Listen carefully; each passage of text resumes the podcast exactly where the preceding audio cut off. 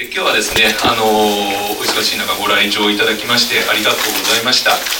あのこちらの豊川海軍交渉平和公園もですねあの去年の6月9日にオープンしまして今日星の方も何回かあの来られてる方も多いんじゃないかなというふうに思うんですけれども、えっと、館の活動としましてですねあのこちらの豊川海軍交渉語り継ぎボランティアの、えー、皆さんのご協力を得ながら毎日ガイド活動等をさせていただいたりですとかあとはここの平和交流館の中でですねこういった講座ですとかえー、当時の体験者の方の、まあ、体験談を聞く会などを、えー、開催してきております。で今日はですねあの、えー、山口県の光市からですねあの秋元先生にお越しをいただいて、え光海軍交渉の歴史と題してご講演をいただきます。でそれでは講演に先立ちまして講師の先生のご紹介をさせていただきます。え光地方史研究会会員でいらっしゃいます、え秋元元幸先生です。よろしくお願いいたします、えー、本日は遠いところ山口県光市からお越しいただいております、えー、秋元先生は昭和11年生まれでご出身もですねあの光市になります。で教員を務められる傍ら、まあ、郷土史研究をされてきておりまして光海軍交渉に関しましては平成27年にですねえーと、こちらの私手元で持ってます光海軍交渉秘史っていう、まあ、冊子を刊行されておりましてでその後ですね平成28年に「光海軍交渉への学徒動員」という冊子を刊行されております。でまた続いてですねあのもうつい最近今年のですね1月にはあの先ほどの光海軍交渉史の、まあ、続編ということであの建設第2期会長以後という、まあ、冊子をつい最近刊行を、えー、されておられる方でいらっしゃいます。でまあ、先生あの光海軍交渉のですねついてまあ研究されておるんですけれども、えー、その研究を始められたきっかけをご紹介させていただきます。でお父様がですねあの石油生成技術者として、まあ、旧海軍燃料省に、えー、勤められておりましてインドネシアのですねボルネオ島のえバリクバパンというところで戦拍子をされておるそうです。でそのお父様の足跡をまあたどる過程の中でですねいろいろ調べる中でたまたま偶然光海軍交渉のですね資料を、まあ、偶然目にしたのがきっかけでで光海軍交渉も後でお話があるかと思うんですが豊川海軍交渉と同じようにあの終戦間際あの光の場合は本当終戦の前日の8月14日にですね空襲で大きな被害を出しておるんですけれども、まあ、その遺族のためにですね働いていたところの何か資料が残せないかということで研究を始めたのがきっかけだそうです。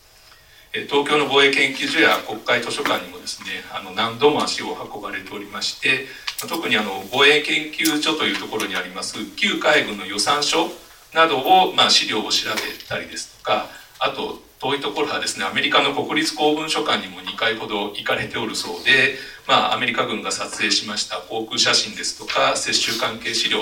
などをま入手して、まあ、それらをもとに、え、先ほどご紹介させていただいた光海軍交渉の本などを、え、刊行されております。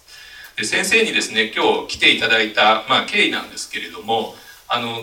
豊川海軍交渉と光海軍交渉はですね昭和11年に建設計画が決まってほぼ同時期に計画が決まって豊川は昭和14年で光は昭和15年に海軍交渉を会長しておるいわば兄弟交渉みたいなところなんですけれどもでちょっとですね私の方が2年ほど前の3月にですね光海軍交渉のことをちょっと調べに行かさせていただいた時がありましてでその時にあの光の市の教育委員会の方に連絡を取りましてあの地元であの海軍交渉について詳しい方をご紹介いただけませんかってお願いしたところあの秋元先生をご紹介していただいてで先ほどご紹介した冊子ですとかいろいろ説明をいただいてあのすごくあの研究されてるなっていうところであのぜひ豊川に来てあの光海軍交渉って豊川の方も聞いたことはあると思うんですけどあのなかなか遠いところなのであのなかなか知らないことが多いんじゃないかなということで今日来ていただいてお話をいただければということでお願いしたようなところでございます。では先生あのよろしくお願いいたします。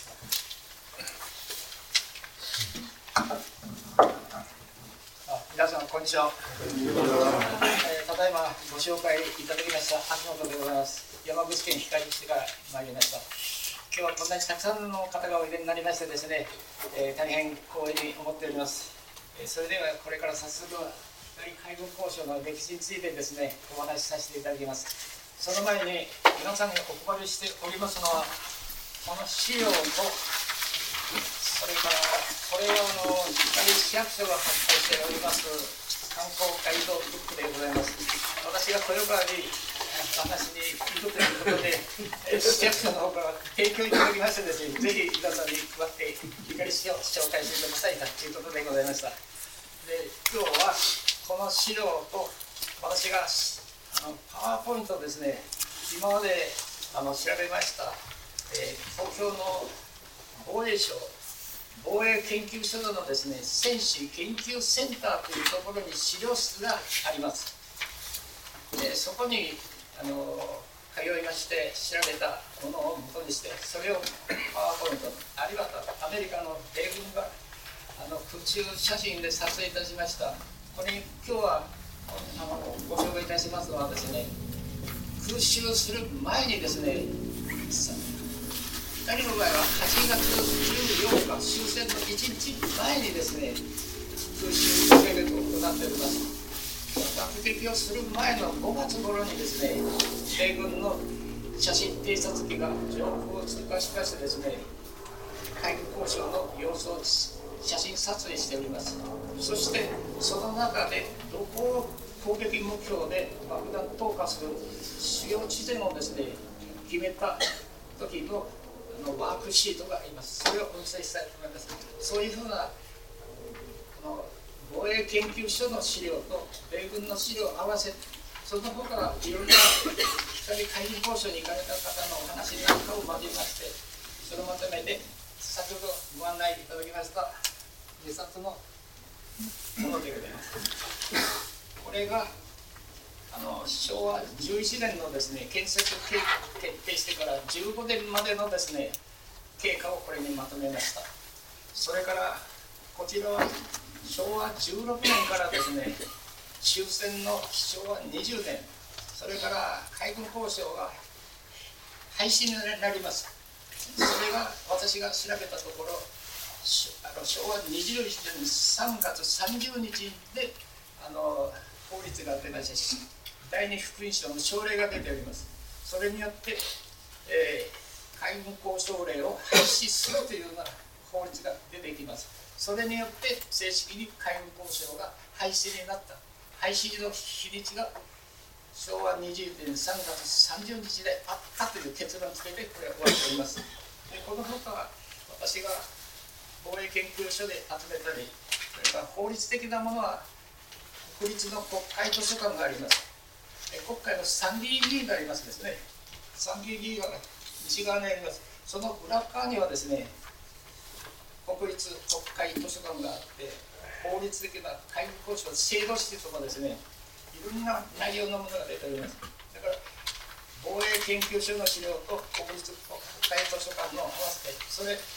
中心にやってまいります。そういったことをパワーポイントで、まあ、本当今日はわずかな時間でですねこれだけの内容をお話しするんですがほんのほんの一角だと思いますがこれから私があの調べましたことをあのお話しさせていただきます、えー、それではまずはじめにこのレジュメをお送りしておりますがこれにしておりましてあの大体こういう冊子をあのもしお話をさせていただきます、それでは最初にですねあの光市の様子からですね光海軍交渉のありました。光市について、まあ、現在の様子からお話しさせていただきます。すみませんマイクを使えるようにしてください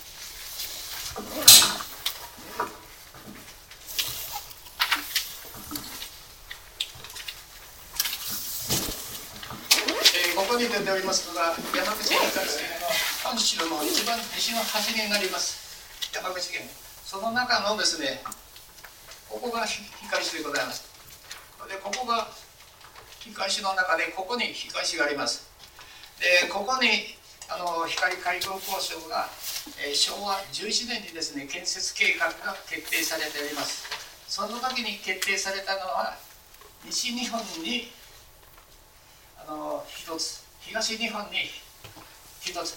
で全国で2か所にですね5つの海軍交渉に続いて6つ目7つ目の2つもですね同時に作るという建設計画を決定しております。その時に西日本には光というところでありました。でこの計画につきましてはですね、えー、あとお話したいと思いますがこの資料の一番初めにですねあの2ページをご覧いただきたいと思います。この資料の2ページですねここには光海軍交渉と豊川海軍交渉ができる前はどこの海軍交渉があったかというので1番の横須賀海軍交渉呉海軍交渉佐世保海軍交渉というふうに5つの海軍交渉ができておりましたがそれに続くですね、えー、海軍交渉を東日本に1つ西日本に1つということで、えー、建設計画が決定しております。でどこにできたかというとそのヘリの9ページのところにですね海軍交渉の文法を示しております。これを見た見ましたら分かると思いますが赤バークでやりましたのが明治大正でできてた海軍交渉そして緑がですね5つの海軍交渉に続いてできた海軍交渉を示しております。その緑の海軍交渉の中で一番初めがですね6つ目が豊川7つ目が光になります。でその時にその下のところに2番目に光交渉の建設計画というのが出てきております、まあ、そういうことで光というのが出てきておりますが光についてちょっとあの現在の様子をですねパワーポイントでお示ししたいと思います、えー、光海軍交渉が新設されました光市というのはですね瀬戸内海のですね海沿いにありまして大変国立公園になっておりますので海が大変きれいで拍車清掃の海岸があります。それから海水浴場は非常にあの多く何が賑わいます。光交渉が建設される前はですね海沿いのですね集積地に田や畑ができたところをですね海軍交渉を買収いたしましてそこに海軍交渉を作ろうとしたわけでございます。それから歴史はですね、まあ、豊川の方が非常にですね国分寺があったりして本当中心地でございますね。光が離れておりましてですね歴史は古く縄文時代や弥生時代の遺跡が多少は残っておるんでございますが点在するという程度でございます。歴史で、まあ、あの申し上げたいのは伊藤博文公の内閣初代内閣総理大臣伊藤博文公のあの生誕の日でございます。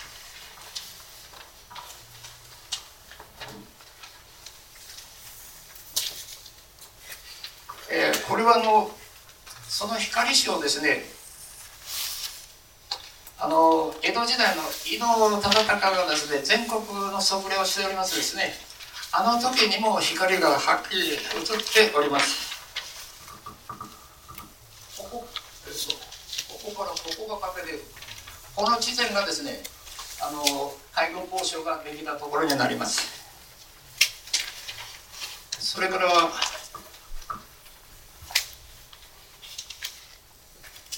この地帯はですね海軍交渉ができたあのここの島田川の川があります。この川を通ってここの範囲がですね海軍交渉の敷地になります。約あの海軍交渉ができました時に用地買収はですね金額にして120万坪のですね買収計画で実際は建物は100万坪。で実際にあの建設があの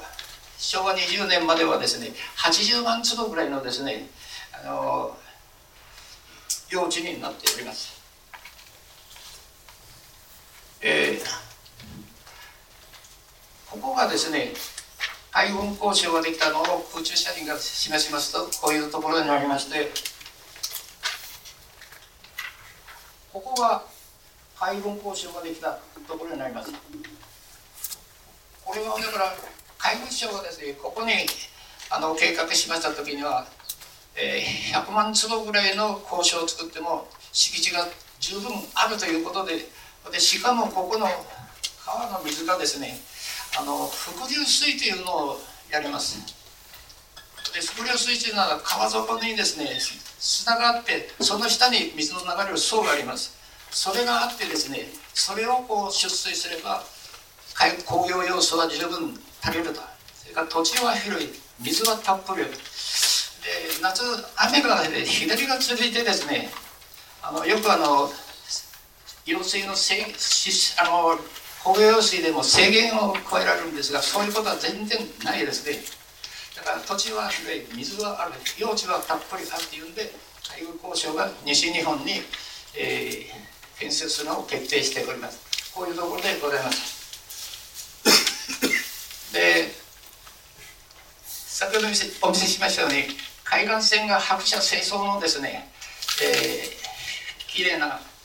海辺です。夏にはこういうふうなですね花火大会をやってですね近郊でだいぶ有名になりまして7月の終わりのあの日曜日には土曜日にはですねやっております。が何万人で来て見られます。で夏になりますとこの海岸はですねあのヨットのですね係留地になってて山口県のですねあのヨットのですね訓練基地になっております。それからここはですね今の海岸をあの7月から8月にかけてはですねライトアップします。七色のですね光線をこう走って海辺で走って大変綺麗でございます。夜の夜景をですね見に来られる方が多いでございます。それからあのこういうふうに海水浴場もですね大勢の人が来られてですね大変あの海水浴楽しんでおられます、えー、これからもう一つまあ光市には梅の公園があります。総合公園にですねこういったあの梅の完売公園というのがありましてですねちょうど今ですね梅の花のあの見見どころでございます。綺麗な桜が咲きます。この向こうにあるのが元の海軍交渉があったところでございますが現在はですね、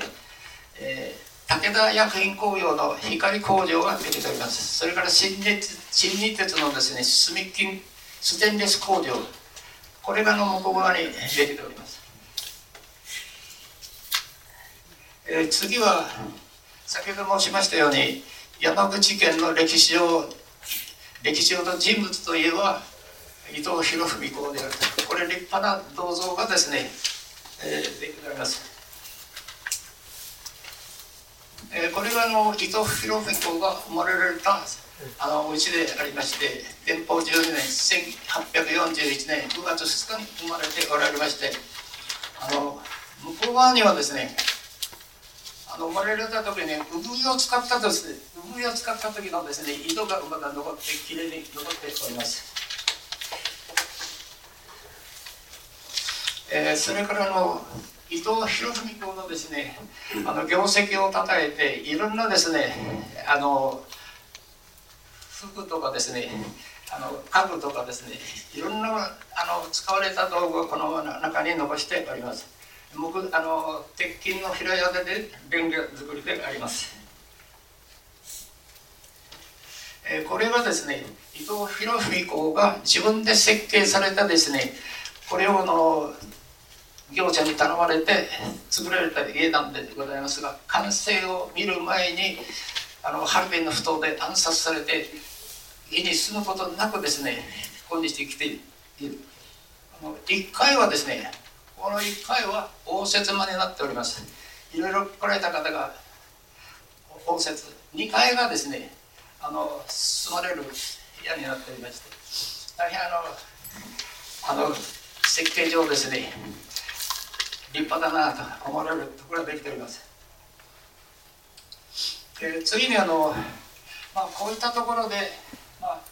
あの光にですね海軍交渉が新設されたということでございます。なぜ新設されたかということでございますがあの当時昭和8年ぐらいからですねあの国際情勢というのは非常に緊迫化してまいります。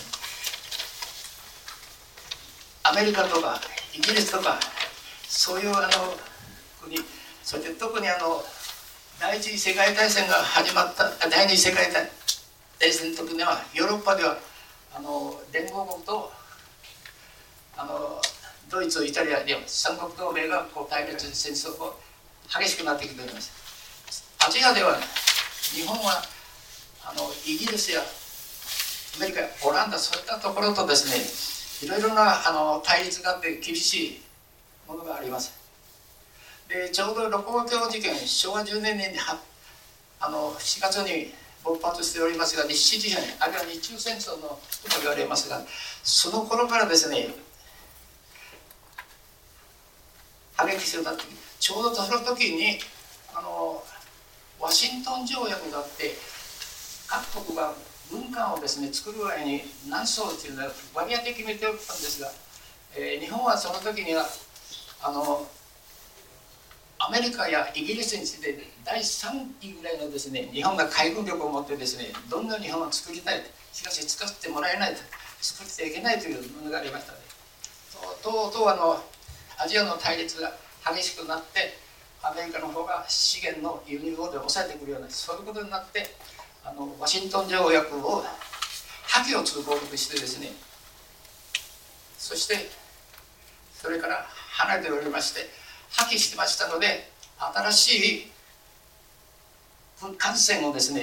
自由に作られるようになってきた。だからその日本をはじめアメリカやイギリスもどんどんですねみんなあのワシントン条約が破棄されたので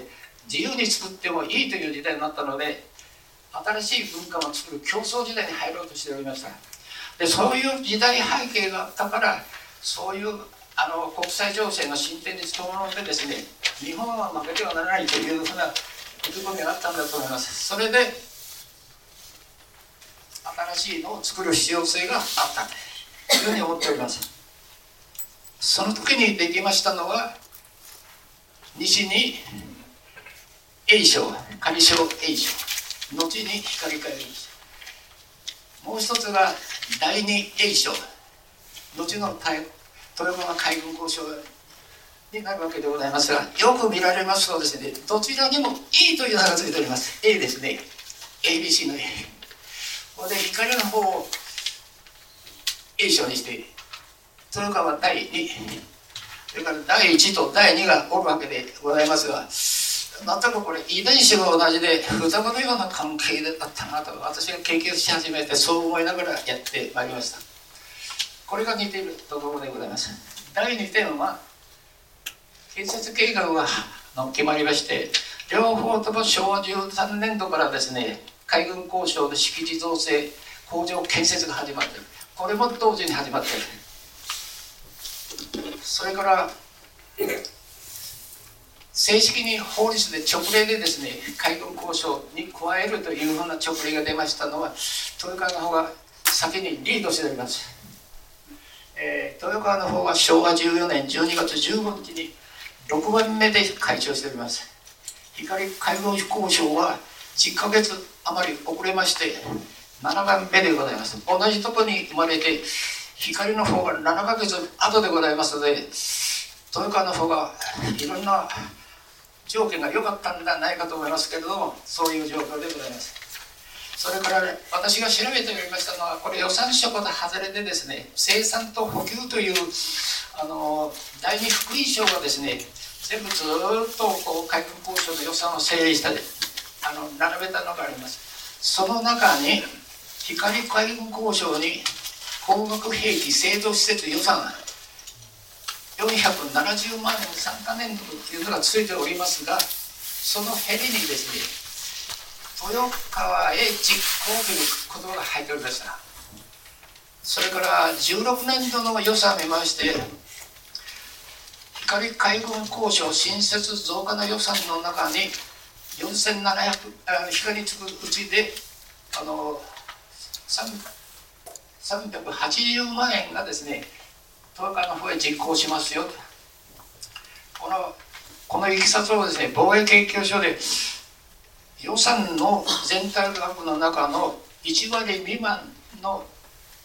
380万円というのはこれはなんかこうこう削っていくようなんではどういう手がいるんでしょうかねって質問したんですが防衛省の方ではどうでしょうかね。適当にこれだけ持ってこいというになったんでその光海軍交渉の予算の中にですね工学関係というのがちょっと入ってたんです。その予算と一部を足して豊川の方に行ったんだよね。だからその予算が豊川に行って豊川がどういうふうにやられたかというどっちの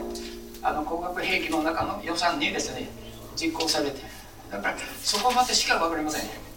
だから一応そういうのがあったということがですね大大事なことじゃないかと思いまして、まあ、似たものの中に入れております。大体このぐらいで細かいことは聞いてもですね当時のことはもう分かりませんので分からない。ということでそれが5番目に似ているのがですね光交渉であの電光とか素材弾丸を作る時の薬莢なんこのヘリの薬莢と金属がありますね。あれは鋼鋼ってすごい丈夫なもの。作らなければいけないわけですねドンと出た時にですねその素材の専門交渉でございますのでこれをですね、えー、よその交渉にですね供給しているという立場を取っているんです。したがってあの豊川交渉や基準の後編をですね毎月1000トン近くをでね豊川に送っております。で光海軍交渉が月3000トンぐらいを生産してるいたの3分の1ぐらいの豊川の方に回しているということなんですね。だから素材を供給したということでこれはまた歴史的な共通点があるんじゃないかと。こういうことが分かりました。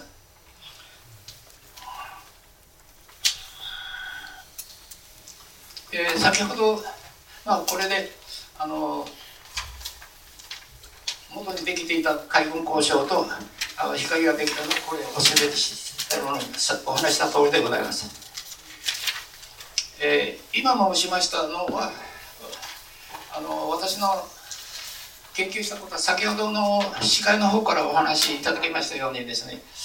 私の父は海軍燃料省のですね石油生成のですね担当の技術のですね海軍海軍技術をやっておりまして太平洋戦争でもうあの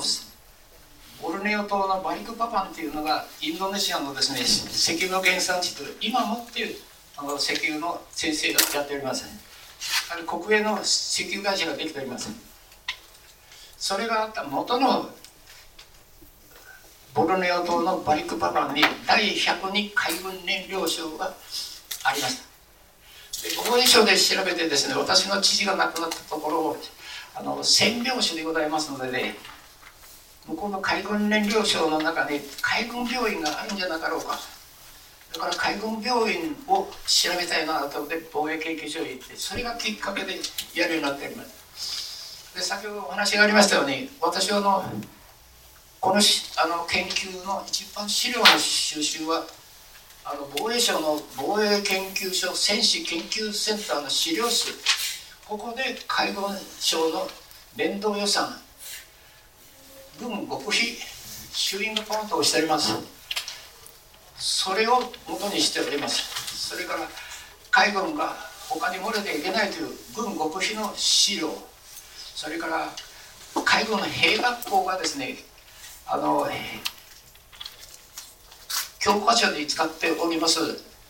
ものがありますね。海軍兵学校が使っていた教科書に出ているものを使って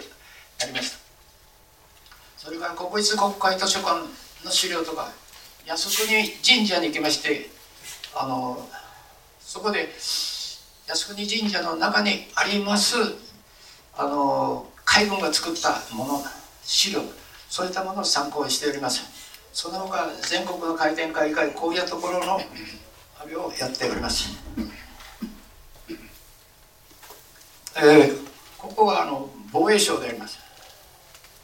防衛省ここがですね受付になりますがここの受付のこの前通って入るのはですね防衛大臣とかですね海上自衛隊陸上自衛隊航空自衛隊のああいう幹部の方とかあの事務官が専門と私らあの資料調査に行く場合にはですね防衛省の防衛研究所の方に行きます。防衛省の西側の方にあります。これはあの一昨年ぐらいにですね新しくここできております。その前は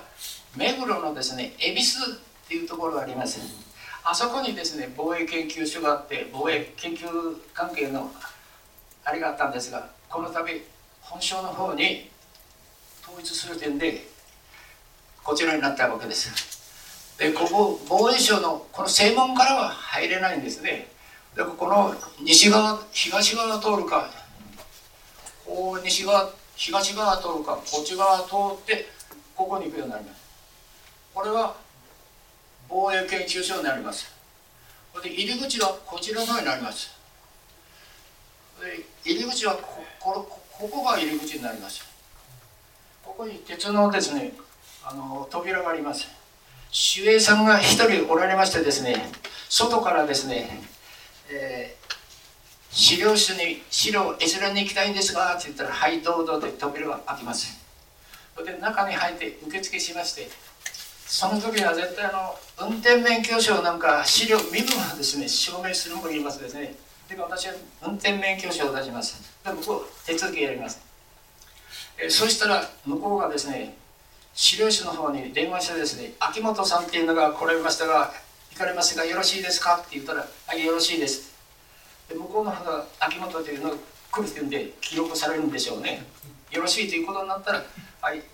いいそうですから行ってくださいっていうんで入門書で入りがついたのをもらいます。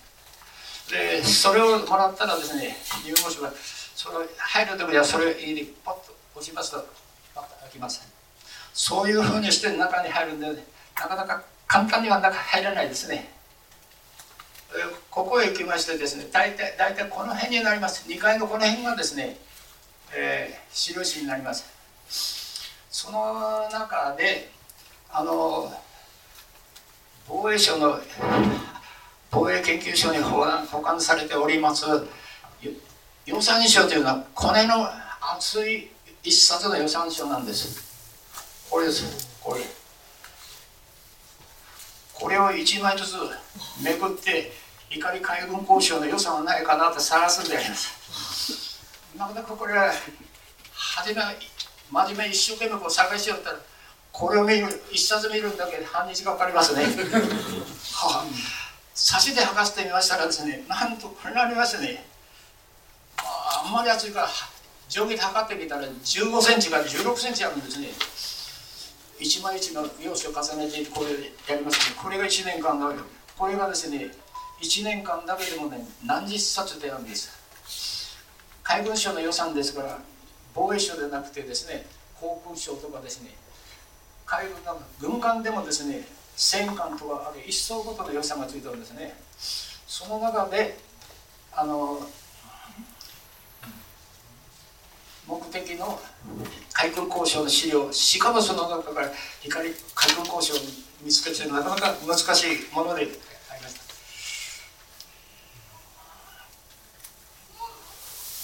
これは先ほど申しましたようにあの私アメリカにも2回ほど行っております。これはアメリカの DC ですね。ワシントン。アメリカのホワイトハウスがありますね。あれの西側のところにあのこれ本館です。でここはあのアメリカがあの綿花を栽培するためにあのアフリカから黒人をいっぱい連れてきて働かせるようにしておりますですね。でその当時アフリカからアメリカに来た人がその出席地のですねいろいろなの本籍とかでルーツをですね記録した。資料がここいっぱいありますこれだけでいっぱいになってる。だから新しい資料というのは第二次世界大戦の資料が新しいのを作ってですねそこであの第二次世界大戦のですね関係の資料があります。日本だけではないですね。ここで聞いていました。どこの国が来られますかって。まず日本が多いです。次はどこですかって聞いたらドイツです。日本もドイツも同じで同じく負けてるんですね。負けてるで一生懸命はまあまあそういうことでありますね。あの米軍がですね私があの空中写真を撮影さあの探したのここのこれカンカンがありますね。このぐらいのカンカンの中にフィルムがずっと入ってるんですね。そのフィルムをですね向こうのこの操作する機械が中にあるんですけどそこはちょっとお見せできませんであの米軍が持って帰ったあの物資あの何を持って帰ったかというのをですね接収してアメリカあるいはそれぞれ連合軍が引き取ったのは全部ですね細かい機械とかですね名前とかですねどこの会社が生産したか何年ものか詳しいのが出ております。そういうのがあったんですがその他の資料はなんと泳ぐてですね大きな段ボールの光海軍工場だけですよ大きい段ボールの中に詰めたのを私で見たいて出されたのが今度の車にそれでここにあります。これ大きな段ボールの箱です今度が3台ぐらい来ましたですね。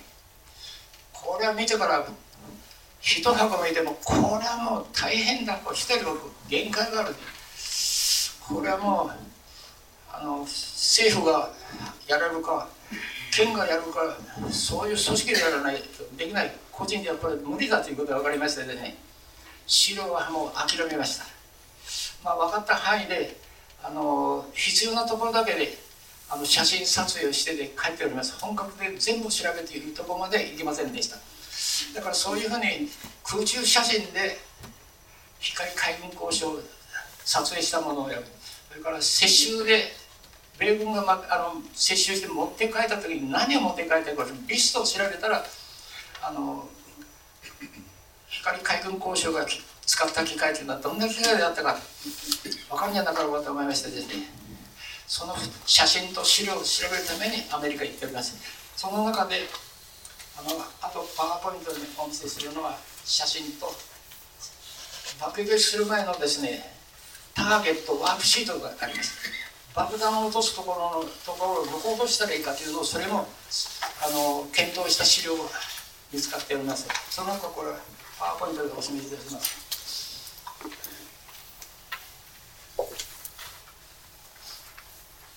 えー、これは江戸領になりますけども光と豊川にできた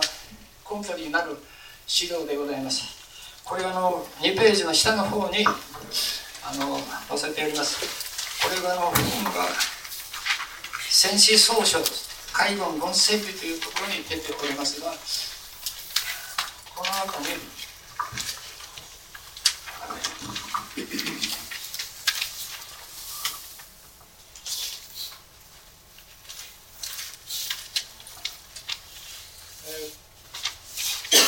海軍交渉光海軍交渉はあのここであの完成目標大規工事解消までの間を A 賞とし、えー、第2期工事、えー、を20年3月として、えー、完成目標して第1期までの、えーと、決定から会長まで間 A 賞と解消されたというねその時の施設目標は第1期がこういうものを作る目標をする。第2期がこういうものを作るといういうあの計画でありました。主なこれ方針大砲の筒の部分ですね。これこれ弾丸薬莢これを作る。それから第2期は主力艦用の大口径方針これ 40, 40センチ。大砲の筒がありますね。ズドンとありますその先端の直径が40センチです。だから主力艦というのはですね戦艦大和級のですねああいう大型の戦艦であの戦艦です。それから航空母艦がありますね。航空母艦。そういったものを主力艦と呼んでおりました。それを光海軍交渉が第2期のところには作らせるという計画があったんですね。でそういう計画のもとに光海軍交渉はあの建設が始まったというところでございます。で先ほど申しましたようにあの島田川の川は春夏秋冬を通じてですね川のこう伏流水を利用してお話しさせていただきます。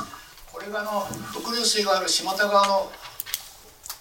川底で川を示しております。この下がですね上が水が流れつながってその下にまだ水の流れる層伏流水の層がある。その層の水をですねあのポンプで組み上げてここまでやります。でこれがポンプアップの機械です。これでダーンとですね光市の排水地まで送るんです。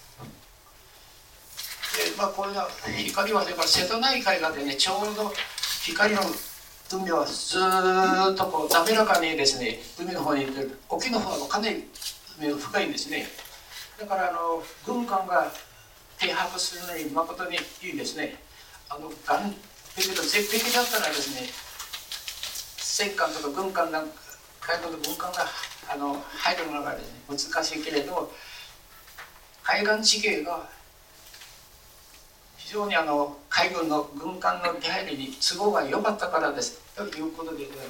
ら自然や地理地然地理的な条件をですね光が持っていたというところがあの新設の決定な大きい要因になっているかと思います。で先ほど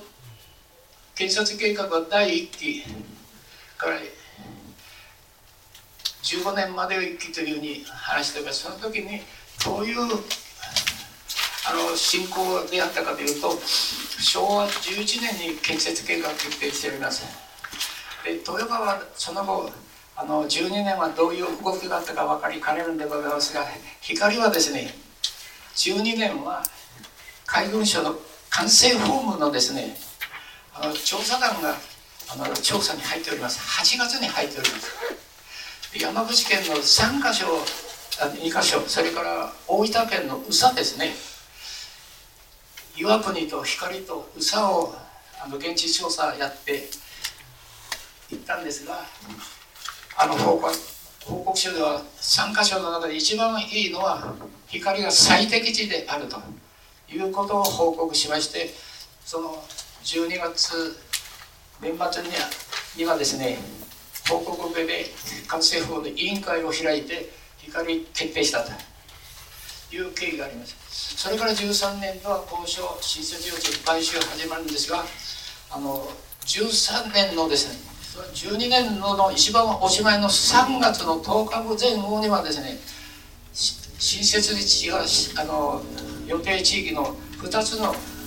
三井村と下田村の村長ですね山口の山水旅館に集まってもらってそこであの光に海軍交渉を建設いたします。いう通知をいたします。それと同時に用地買収を行うのでご協力方よろしくお願いしますというふうな動きが12年度にあります。だから8月頃に調査が入って3月のおしまいにはですね決定したことを市や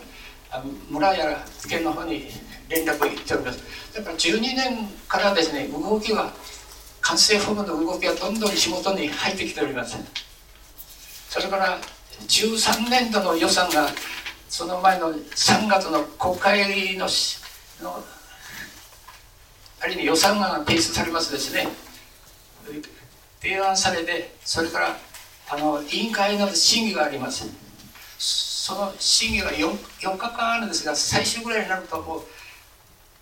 完成本部が光の方へ入ってもうほぼ決定したということで前提でとっとっとと入ってきておりますだから12年度はもうそういう動きがですねどんどん地元に伝わってきてでとうとう13年度の予算が始まりまして交渉新設用地の買収それからその時に弾丸工場を作るところから出発しております。なぜ弾丸工場を作るかこの予算のですねあの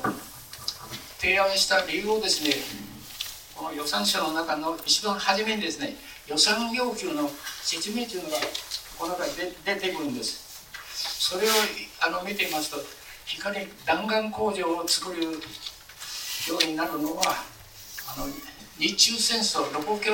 事件があって以降ですね事変が起こるその時にですねあの機関銃と機銃の弾丸をですね予想以上にですね消耗してですね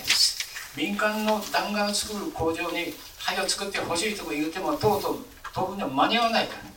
らだから弾丸工場をまず真っ初めに作る。ということで、えー、言っております。それから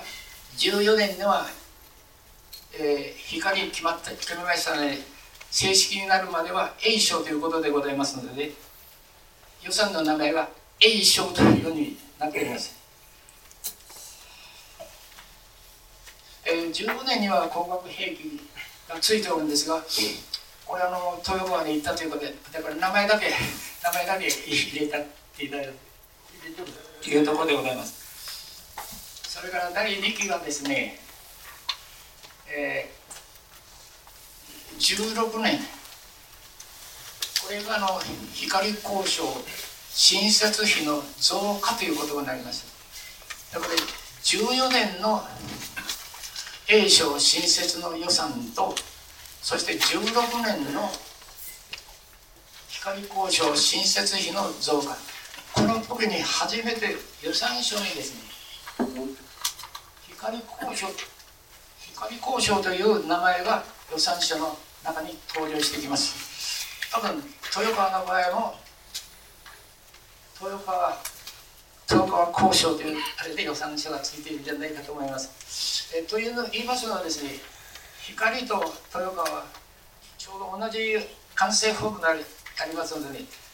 それまでは光があってそれから豊川の予算が出ておったんですがこれからはですね豊川が先に予算があの記入されておりましてそれ続きにこで光ということになってきます、えー、この時にしたがってあの光はですね工場の大体のあの全体像ができるのは14年の予算書と16年度予算のこの2つの予算をよく調べてみるとですね海軍交渉でどんな工場をそしてどんな建設をしどんな機械をですねここに作って生産を開始しようとしたこれが分かります。だから大体16年度予算をですね実行してからはあの海軍の方に納入する機械をですね作っております。17年度にはですねいろんなこう16年の後半からもう完成完成17年の初めにはですねあのもうできたというのがいっぱい出てきます。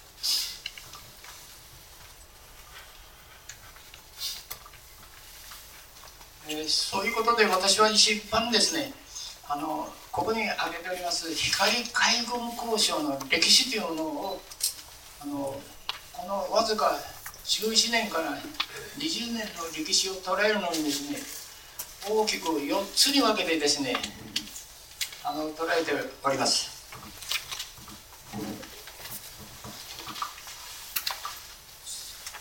この大きな一つはですね建設計画から決定から工場が建設されたまでだから昭和11年から13年までが一つのですね各工場のですね基盤を作った時代ではないか。それから2つ目は A 省新設から光交渉新設の増刊までこれは昭和14年の予算から16年の予算この3年間で A 省の建設を拡大し工場の建設活性を目指した大事な時期ではなかったか。それから3番目がこれはまた予算が大きいあの予算の内容になってきます。生産力の増強するんで増備増施設の増備がどんどんどんどん。でこれはの一番予算が影響を受けているのは昭和17年18年19年の予算ですね。これ作るものをかなり絞ってきてて予算そこに集中してるんですね。それから4番目は最後は昭和20年。これはあの昭和20年っていうのは日本が戦争に負けそうになって制空権は取られてしまう。制海権は空は米軍の戦闘機で海軍力増強してる。海の方もですねアメリカは日本の潜水艦をレーダーでキャッチするレーダーの手がものすごい発達してですねどんどんどんやられていてどうも勝ち勝ち目が少なくなって負けそうになっている。だから日本は絶対負けてはならんという。だから負け戦を勝ちに変えないといけない。という書いてるという思想が出てくるんですね。だから特攻兵器が出てきます、えー、光海軍交渉の中にもですね特攻隊を作ってその一番突撃隊という本部がですね光海軍交渉の中にできるんです。だからあの攻めてくるのを守ると同時に今度反対に特攻隊でですね逆転を狙うっていうようなこの予算が昭和20年度に現れてくるんです。だから私は予算書から見てもう難しい金利6桁も7桁も続いている予算書で数字を見たらもうあ眠と眠となるんですがね。よう見て何を作ろうとしてかどんな機会を入れようか。っていうのをこう時のあの戦争の状況によって海軍がこれを作ってくれこれを作りなさいという命令を出しててそれに対応したのをずっとあの生産しておりますので。それでだから海軍交渉でございますので海軍の工場で軍事工場ですのでね。上の方の命令に従うだからそれに従って歴史というのができていったんじゃないかというふうに捉えております。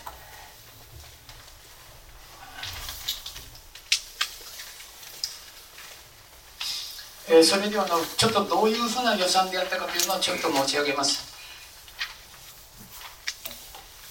えここにですね昭和13年の予算があります。えー、これ予算書の一番初めでございますので 予算書というのはさっき扱った予算書の一番初めの表紙にはですねここに衆院の印番号しております。軍極秘。軍極秘ですね。だからこの軍極秘ですのでそうあんまり海軍交渉の中でもトップのものぐらいしか見られないんですね。でこういう予算が表紙にあってこれからあのこの表紙の中にあの海軍交渉新設時腰椎回収それから弾丸工場のあれあれが出てくるんですで今パワーポイントはああいうところですがこの本とこの続編になったのはですねあの新設用地を何坪ぐらい購入するか価格はどのぐらいであるかそれから弾丸工場であったらこういうふうに出てくるんですね交渉新設用紙買収その他の中に予算総額があの250万円。250万総額。この昭和13年度の予算でありますので今250万であ250万かというとここまではこのこの当時の250万ですがね今の金額にすればあの何百倍千倍ぐらいになっているんじゃないですかね。それから何千億円ぐらいの規模になるかと思います。で建設費の中に新設ですからね249万2000円。事務費が8000円というこういう形で出てきてですね。用地買収はどのぐらいするのかというとあの建設費との内訳が構造数量単価金額ね細かいのが出ておりますだから軍が用地を買収する時にはどのぐらいの面積それから単価はどのぐらいで金額はどのぐらい予定されていたのかこれが明らかになりますこれが軍がこれをもとにそれぞれ地主に交渉する時の予算の根拠になりますね。でこれを見ますとですね単価は0.500ですから今では50銭ですね。1平米50銭、えー、だから土地価格は一粒が1円65銭で120万坪の買収計画のもとに買収進められた。用地買収は199万5千で直時造成一式49万7千であったというのがこの予算書から分かってきます。この予算書で怒りには地元にどういう開交渉が用地買収で地主の方に接触したかということが分かります。これを根拠に根拠にありますからだからこの範囲に収まるようにですね買収進めておりますね、えー、光の場合はですねあの用地を持たれておられる地主さんをですねお寺の方の本堂に集められて一斉にですね買収の説明をですね地主さんにされております。その時にはですねあの海軍交渉の関係者とかですね憲兵隊とかですね特攻警察もですね周りにおられてですねまあ説明聞いてもう反対しようにもどうもその周りの雰囲気を見るとどう？もあ言えない。どうぞいろいろ議論されて、まあ、この辺でということでじゃあ買収に応じましょうということをお広げになってますね。その後が一軒一軒に交渉された時にですね買収された時には今度は自分らあとどねどねすりゃいいんかいな。ここで新しい土地が田や畑が確保できたい次第家も建てなきゃいけないで家を建てるにしても土地を買わなきゃいけないその通りにその当時はすでにですね光海運交渉ができるということをして一番早くあの知ったのは不動産業者ですね。不動産業者があの辺周辺のですね土地を初め買収するんですね。これ地主さんが買収のお金をこうもらえると分かって新しい土地を当たろうと思ったら業者が入って手を打ってるこれで買収してもらうお金のあるいは払えないということが起こっております。だからあの田や畑を持たれた方はですねすぐ村長さんに直訴してですねなんとかならんかってで村長さんもこれは大変なことだって。県の方に連絡されて何とせねえかんていう保証金を一部出されてる。で一番あの残念な思いされたのは田や畑を手放して新しい田や畑を確保できない利納され利納を余儀なくされる方もおられますですね、えこういう犠牲でもその中であの村議会とかですねいろいろ働かれて、えー、買収を少し上乗せするとかそそのうちもうあの造成が始まりましてですねもう、まあ、それで提示されたんでやむなく引用したという形なんですね。喜んでというのは中には全部おられなかったということで、えー、豊豊川も多分戦争大概から引き継いだ田んぼや畑をそう簡単にはですね手放したくないというのがですね臨時ではないかと思いますがまあそれなりにやしぶしぶやむを得なくですねまあ協力したということで14年度終わって15年度には全部あの幼稚培収が完了しております。で本格的に交渉建設がどんどんどんどん進んでいっております。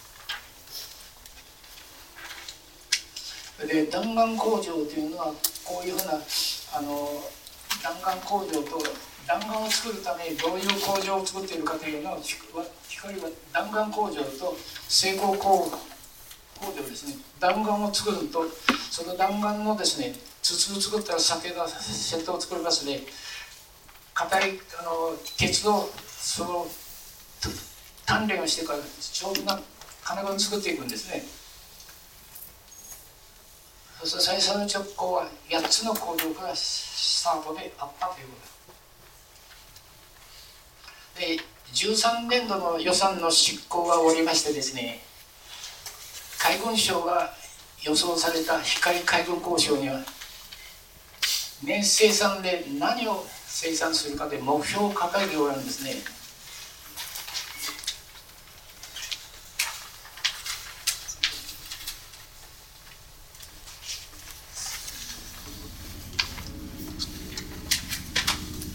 これ方針っていうんですね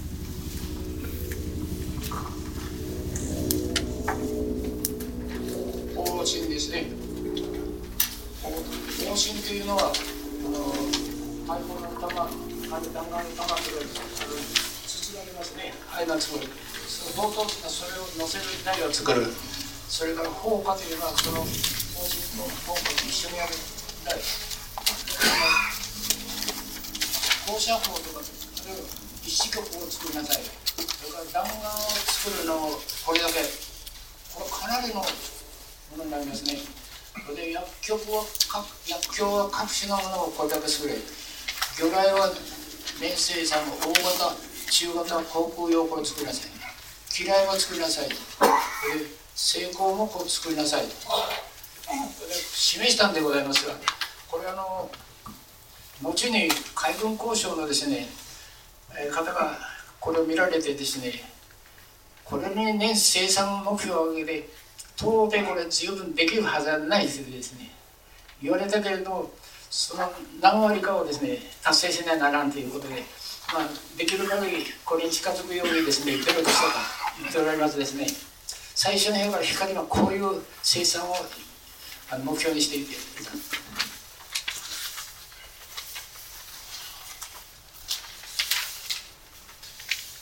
それから次はですね昭和14年から16年ですがこれ先ほど申しましたように13年度でできた。14年度でできた。さらにそれの16年度にはあの新設費の増加というのがついてきます。この増加でですね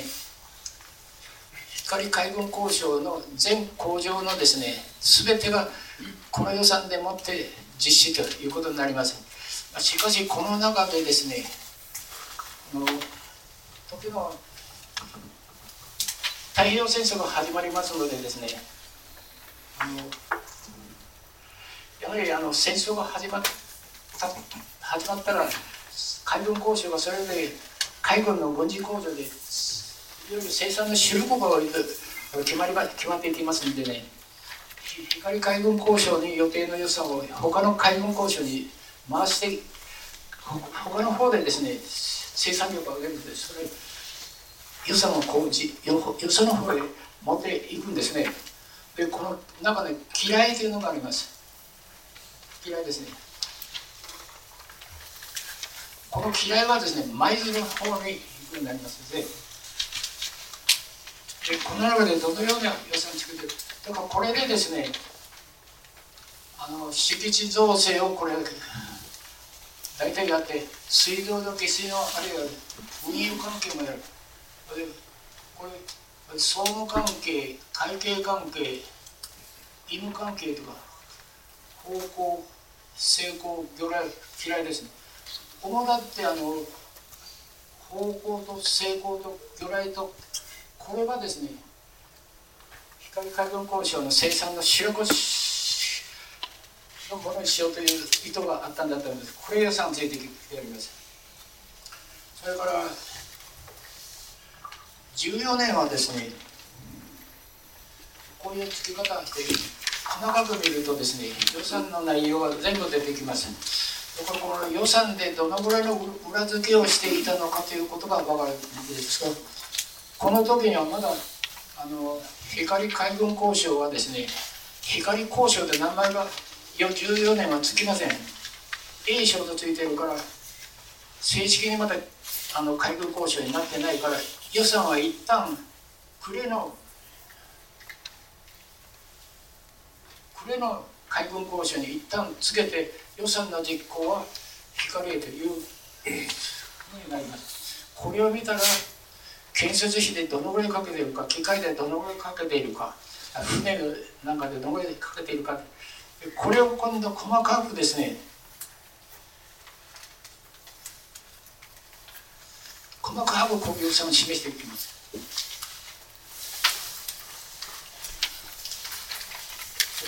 での敷地造成からですねずっと色をはげ歩兵と地理のルールを見ていただきますと細かく予算を聞いてですね説明しております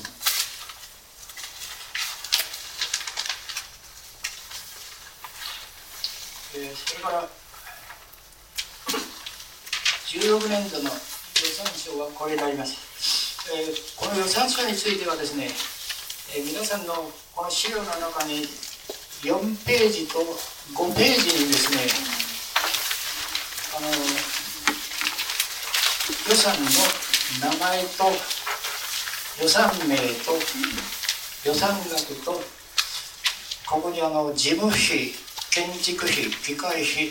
雑戦費というのを載せております。でこれはあの13年度から20年度までずっとですねあの載せております。こういう金額であの作ろうとしております。で一番あの海軍交渉がですね全工場の完成を目指したのがこの16年です度ですからこれが大事な予算になってきます。この中で16年度の予算について、はい。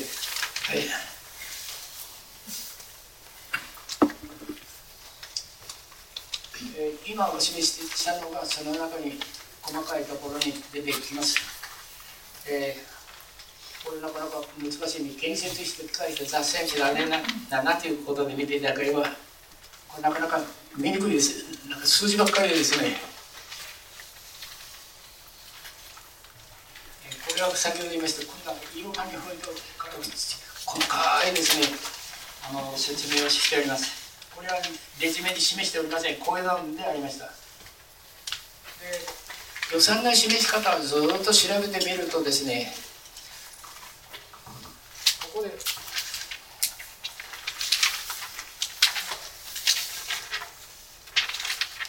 の16年度ですからその前の14年度がですねあの A 賞の申請ですね。これで16年度は今度は光交渉新設の増加があります。その中の細かいいいろはの「い」の部分を見ましたらですね14年度は予算の名前は土地造成になって括弧一部というのがついております。それが16年度になりますとですねこの土地造成だけなって一部というのが抜けてあります。ここにですねあの予算の上から見て14年度は敷地造成をこういうふうにやって16年度は15年3年目には敷地造成が土地および整地という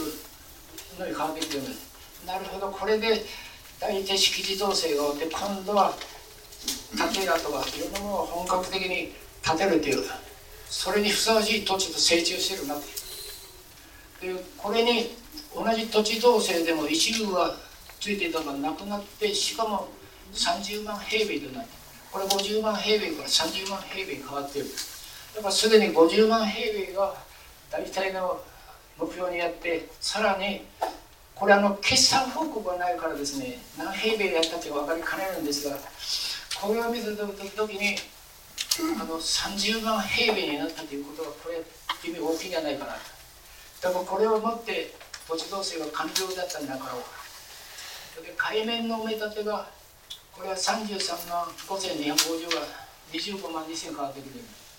これも半分ぐらいはまだ海岸の埋め立てを続行したんじゃない。かそれから海辺でございますので防岸工事が一部はこうやったのが今度これでまだ600メートルになります。で浚渫が60万立方メートルが今度。は今度は518立方メートル。だからほぼ海辺ですからあの軍艦が出入りしたりあと船がですね上がったり離陸したり、ね、それやったんだね。さらに細かいあの予算が入ってくる。政治費とか軌道とか。この中で軌道なんかもですねあの山陽本線から海軍交渉で引っ込みがずっと出て16年度には完成して開始でります。だから大体あの16年度でこれだけの予算でもってこれだけのあの工事を作ろうとしてこういうのをですね外周を作ろう門を作ろう下水道を作ろうとこれが大事なんですね。だからあのこれがこの予算書の中にあって外周の壁をですね何メーター作るというメートルまではっきり出てきます。だから今度はこれはあの海軍交渉の遺跡をですね本格的に調べる時には予算がどの上で何メーターを作ろうとしたのに実際できたのは何メーターだということが予算と実際ができたの比較できるんですね。だから私これは非常にあの予算書を調べてよかったなと思うんですね。だからこれが根拠になって今光海軍交渉で残っている敷地の周りの長さと予算と合わせてみた時にですねその違いにはまた意味があるんじゃないかと。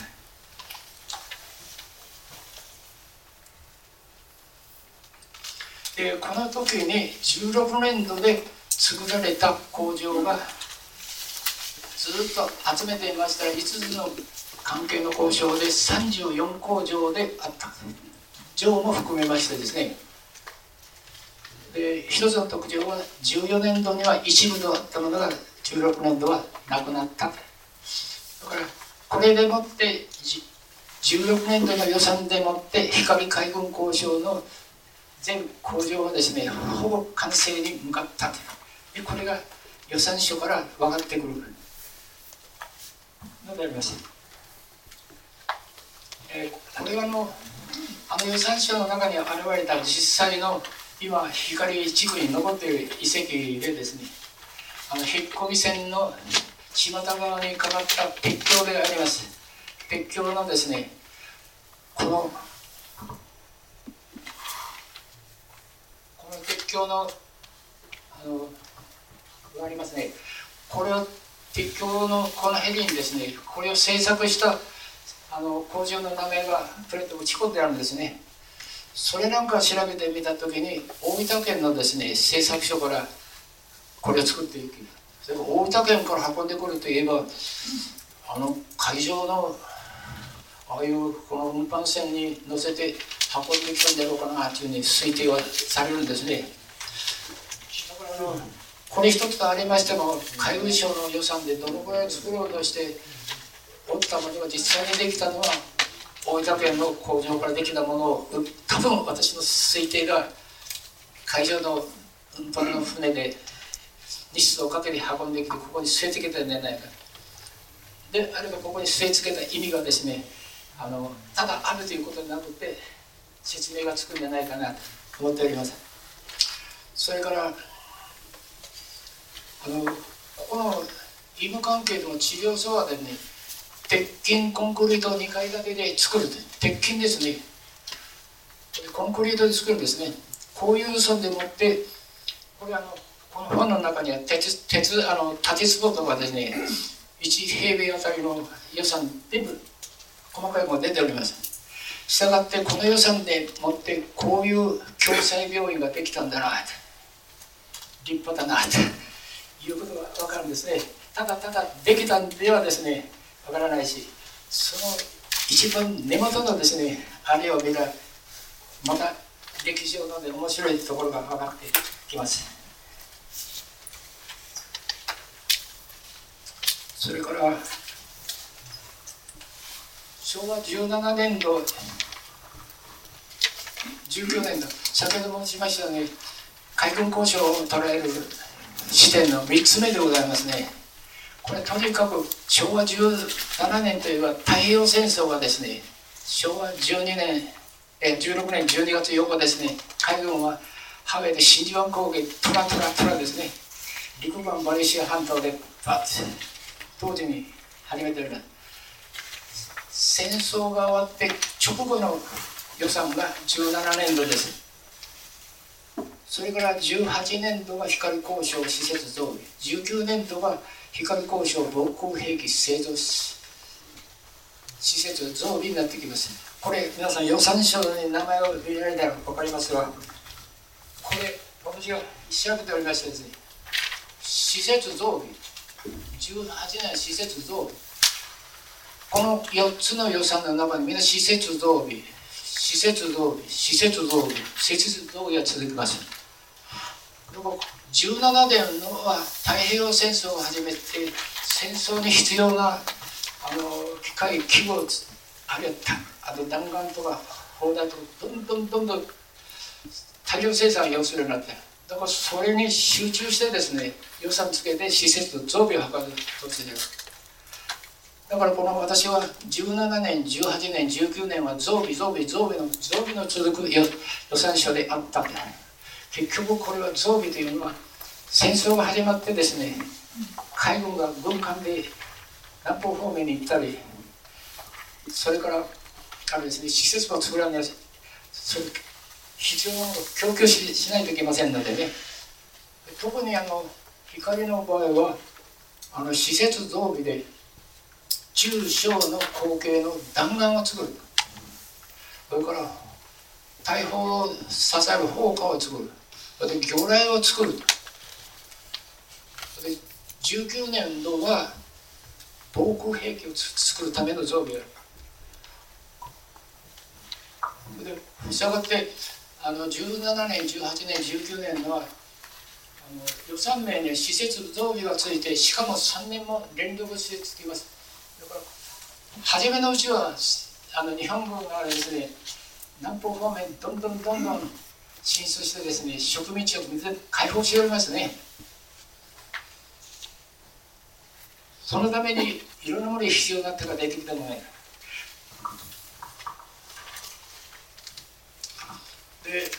17年度予算はですねそれまでの予算とは内容が説明の仕方がコトッと変わってきます。これも私がこれ分かりますかね。この予算の中にここにですね S 省新設というこれはですね光海軍交渉のすぐ隣にですね室積の海あの砂浜がありましたですねあそこにですねもう一つ大きなですね海軍交渉を作ろうとしてた。何を作ろうとしていたかというとですね大型の潜水艦をですね作る。大型の潜水艦だからですねあの国海軍交渉なんかは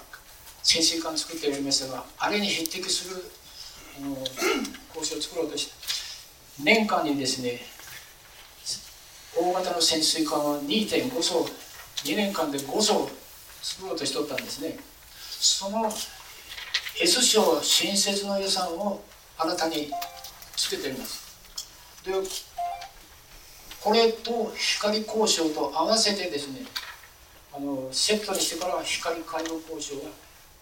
呉の海軍交渉に匹敵するですね軍事工場にしようとしていたということがあります。しかしこれはですね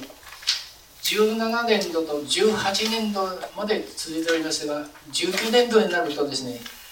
あの様子が変わってきまして着工せよというゴーサインが出ない。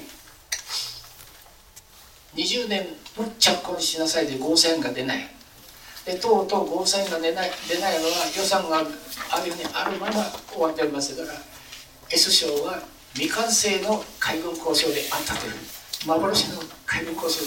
でやったもしあれができたらですね光はものすごい様子が変わってたんじゃないかこれも戦争のせいですね。っ ていろいろあの話をしてる。その時にここに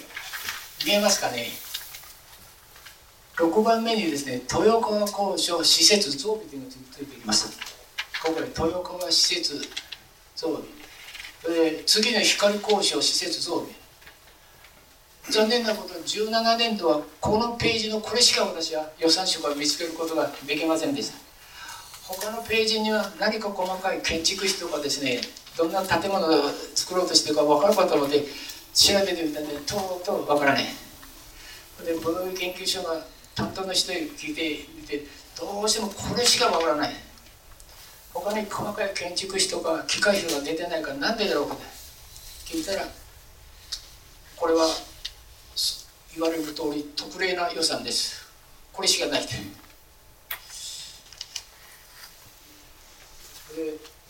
これはですね本ビデオがありますね。2800万円。これで予算予算外。本ビデオのがこの2800万円の範囲内でやりなさい。細かい建築費とか機械費というのは制約をつけないで予算の金額だけを確保しておいてですね戦争が始まるんですからね何がいるかわからない。これを作れ作れって言っても金がないじゃないかって言われたら困るからあらかじめ予算を確保しておいてこの範囲でこれを作りなさいって言った時すぐ命令に従って生産するようにやりなさいっていう予算であったんではないか。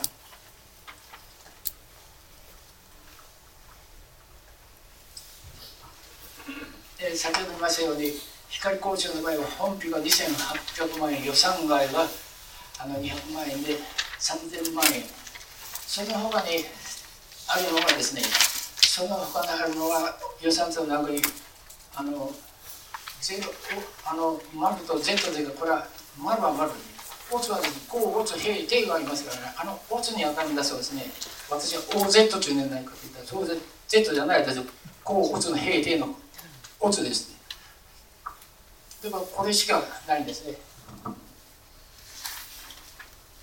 えー、こういうふうにして16年度の予算でもって17年度がそうになったんですがね。でここで初めてあの光海軍交渉であの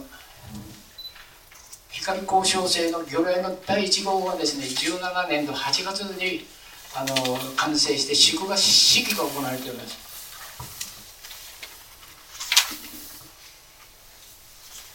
これはあの魚雷です。これはすねかなり長いですね。あの93式魚雷なんかは14メーター75センチ。15メーターぐらい近くのですね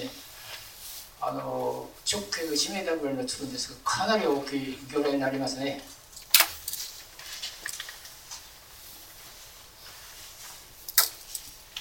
で18年度になりますと先ほど申しましたように大きい光交渉施設増備という大きなタイトルで細かいのがこの4つついてきます。この中で先ほど申しましたようにここでまだ新しいあの増規模を新設するこれあの軍艦がありますね。海軍ですね。軍艦作ります。軍艦の時にエンジンがありますね。あの時あの当時は石炭を燃やしてその火力でもってエンジンをやる。タービン式ですね。それに必要な他の軍艦作る時のですねあのエンジン部分を作るあの臓器部を申請する。でここ報告方向部のですねあの弾丸を作る。投下を作る。それから魚雷を作る。この3つをですね集中して作ろうとしてる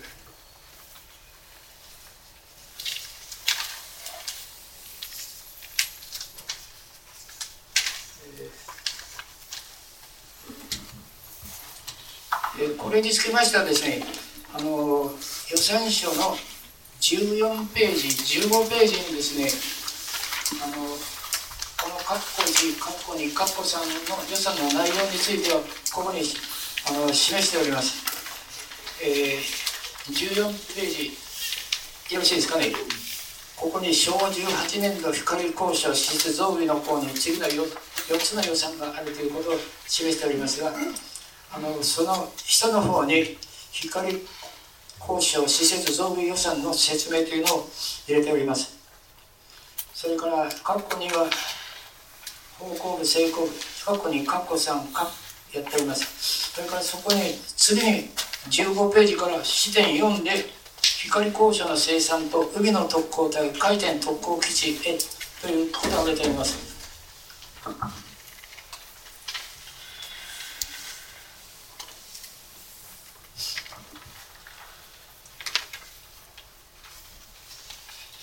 えー、これは昭和18年の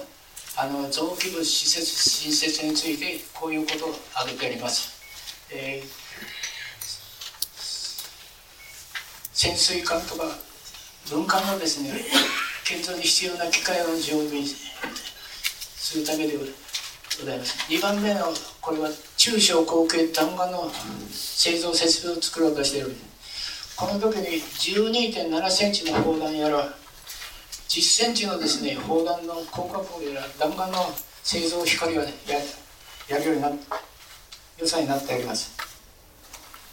次は4番のところにそこへ書いておりますがあの戦争の戦局上あの対空の砲火防備体制の強化でですね広角砲ですね高射砲あの海軍は広角砲というなんですね。陸軍は高射砲で陸軍と海軍のではどうで同じような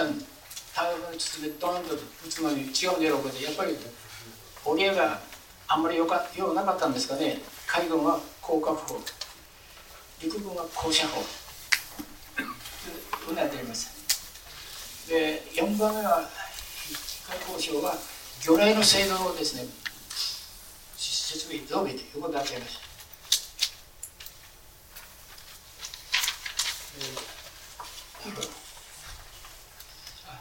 あの広角法の一例でございますが、あのこれはあの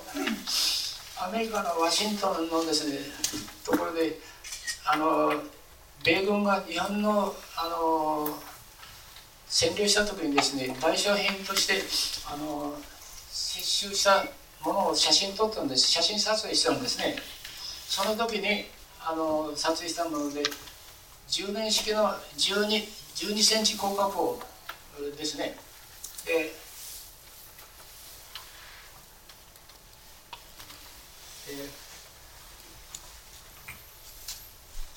これは先ほどから方針方角。台風のっかると部分。でこあの口座なくなりますね。一つ部分のあれが変わってきています。それからあのこれのあの海軍兵学校の教科書に出ておりますあの方針とかですね効果とかいうものが精密なが出てきます。この中に鉄鋼弾というのがありますね。鉄鋼弾というのはあの大きいあの軍艦の軍艦の看板とかヘリの側壁あるようなそれバーンと命中してあの破裂させるとかですね戦車の胴体のところにダーンと弾を打ち込んだら戦車の胴体がバーンとやられるような鉄鋼弾っていうのでそれから聖弾っていうのもあります。聖弾っていうのは爆弾の中にあの火薬を入れて一部にマグネシウムに入れとくんですね。それとバーンと打ち上げたら、破裂した同時に光ってくる、どの辺の高さになるかということが分かるんです。だから攻撃とそういうものも参考にするのが出てるんですね。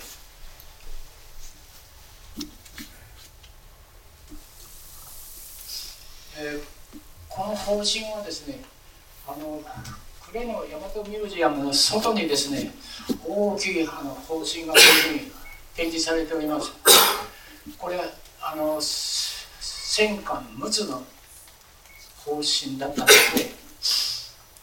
これはものすごい大きいですね。でこの先が40センチの口径の方針で戦艦級にあの設営されていたものですね。この大きいですね。それがこれが砲火それで砲火の部分のあれこれはアメ基準の例としてですねこれアメリカの神戸商科にありまして光をめったにこれ防衛省にあの言われることに写真はないないんじゃないかたくさんあってまだ整理がついてないわけで見せてもらえないからですね。どうしてもこういうのがアメリカになかろうかで行って探してたらありましたんでね。これやはり占領地で接収したものの中にあった基準ですね。これも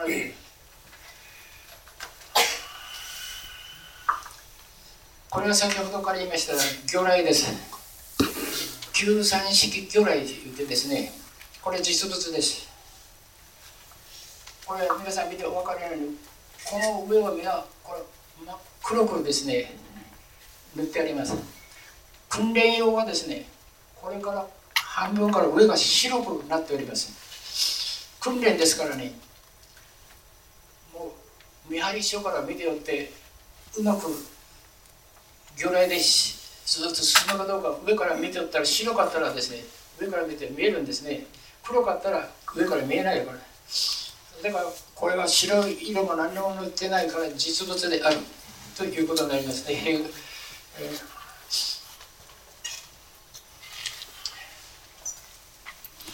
えー、これはあの魚雷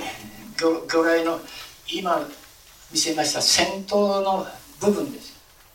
これはね光市のですね文化センターにですね保存されております。ここに火薬を詰めるんです。でこの九三式魚雷というのがやがて19年の後半からですねこの魚雷のこの一部にですねここにあのハッチを引いてここに一人回転艦の隊員がここに乗ってですね一人これを操縦して鉄管を目指してあの鉄管にあの激陣させるってででできていくんです。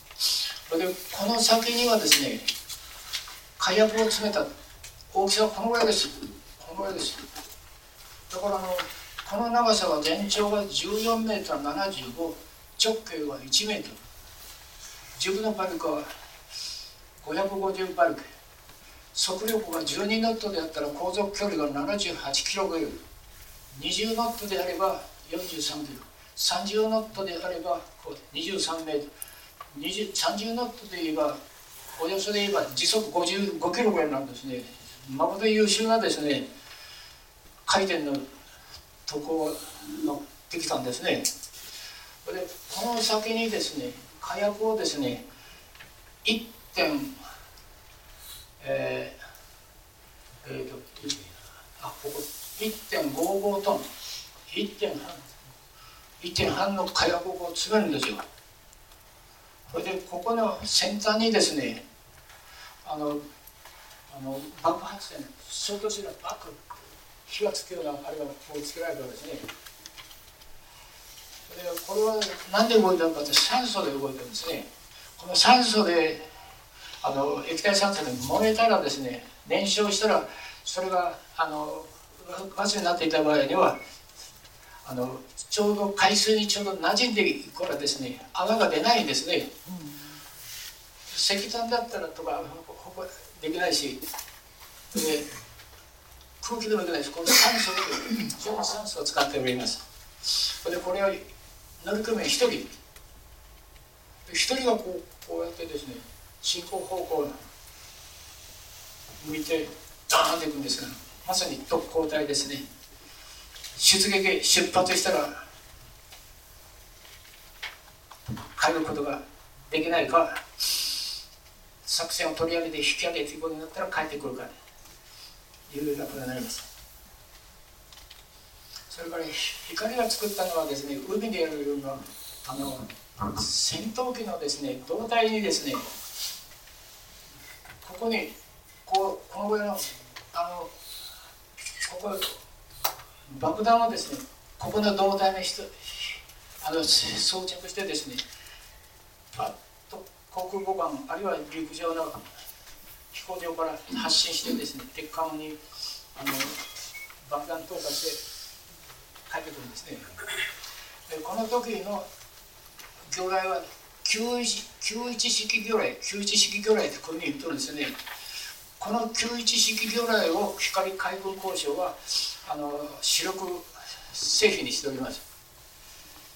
だから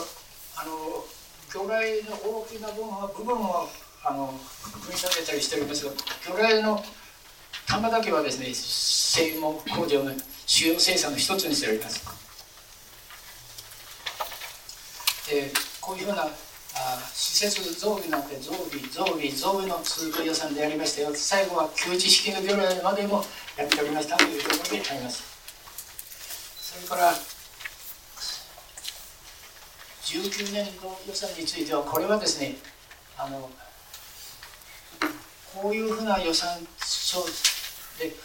方針とかこれあまり細かいのが出ておりませんレジュメの方にはこれ詳しいの載せておりませんこれこれでございますでこれ20年度はですねこれは終戦の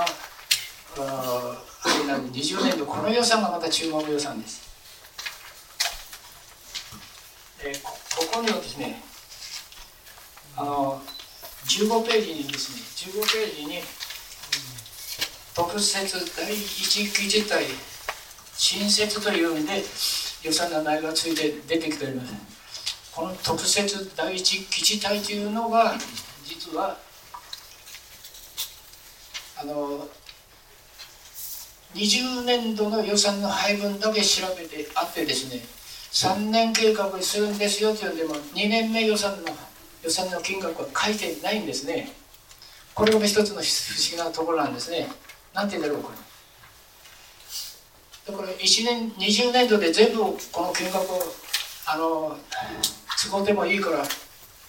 特攻機種を作るのに全力を挙げようっていうことになったんじゃなかろうか。でこの時にあの特攻機種を作るのに山口県内で光と平尾と大賀というのは大分県の別府湾がありますね。別府湾の北側のところに肘城というところがあります。あそこの湾の中にですねあの大賀と肘というところに作ろうとしてたんだけど実際は大賀だけ肘はできていない。なぜかというと大賀というのはですねもともと潜水艦を作る予定であって予算がついて用地買収もやったんだけど急遽中止になってですね大賀に作った予算が他の台湾の高尾というところにねあの海軍工事を作る予算にすぐ回っていったんですね。それから僕並びに工場田中さん。さん特攻隊というのはどういうことかというとですね雇用の轟隊の以後365これは潜水艦です。潜水艦の上に海軍特攻隊を魚雷乗せましてですね魚雷の魚雷の上に人影が5人あるでしょう。これはこの潜水艦の看板に載せてあるのがこの回転が5機ほど載せてあるんです。それで5機を載せた載せて今から沖縄の南方方面のですねあの実出撃向こうの沖縄方方で敵の艦隊戦艦遭遇した場合にはすぐここからですね潜水艦は潜ってから回転を発進させて第1号発進って言って命令がバッと出るんですね。ところこれは光の基地を出港してですね見送ってくれた方々への最後の別れのさよならというあの基地に向かって手を振っているところです。それで特設基地隊が先ほども申しましたように山口県の平尾と光基地と肘と大賀というのがついていますよ。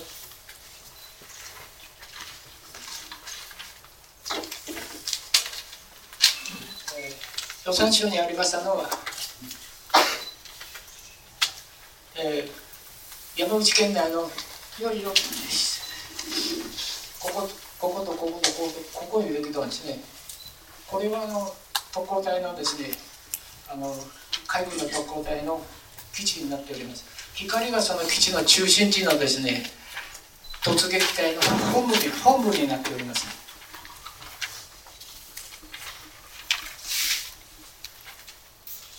それからあのどのぐらいであの出撃したかでありますか。大津島基地からはですねこれは呉の海軍交渉のですねあの魚雷の発射場のあの試験基地であったから戦争がいよいよ負けにいくそうになったためにそういうここ海底の基地に変わるんですね。だからここ一番早くあの陣容が整って出撃しておりますがあの一番排泄が昭和19年9月。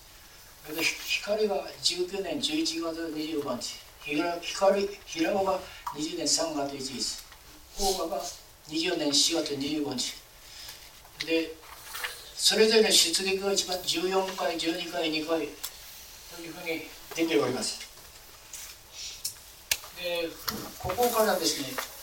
あの回転特攻作戦で南方方面どこに出ていったかというのをあの示しておりますが、えー、レジュメでちょっとあの枚数の関係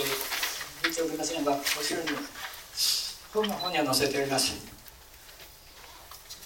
これはこれはあの東京の靖国神社の優秀館の中にですね回転の特攻隊のこれ実物です。実物がこあのここに展示されてるんです。これはアメリカのハワイにですね陸軍がですねこれをあの接収して倉庫に置いていたらしいんですが鉄製品ですのでねこれはもう処分しようかという話になった時に日本軍が日本のこの人に分かってですね行ってみたら本物だったというんでこれは大変だっていうんでこれはぜひ日本にということであの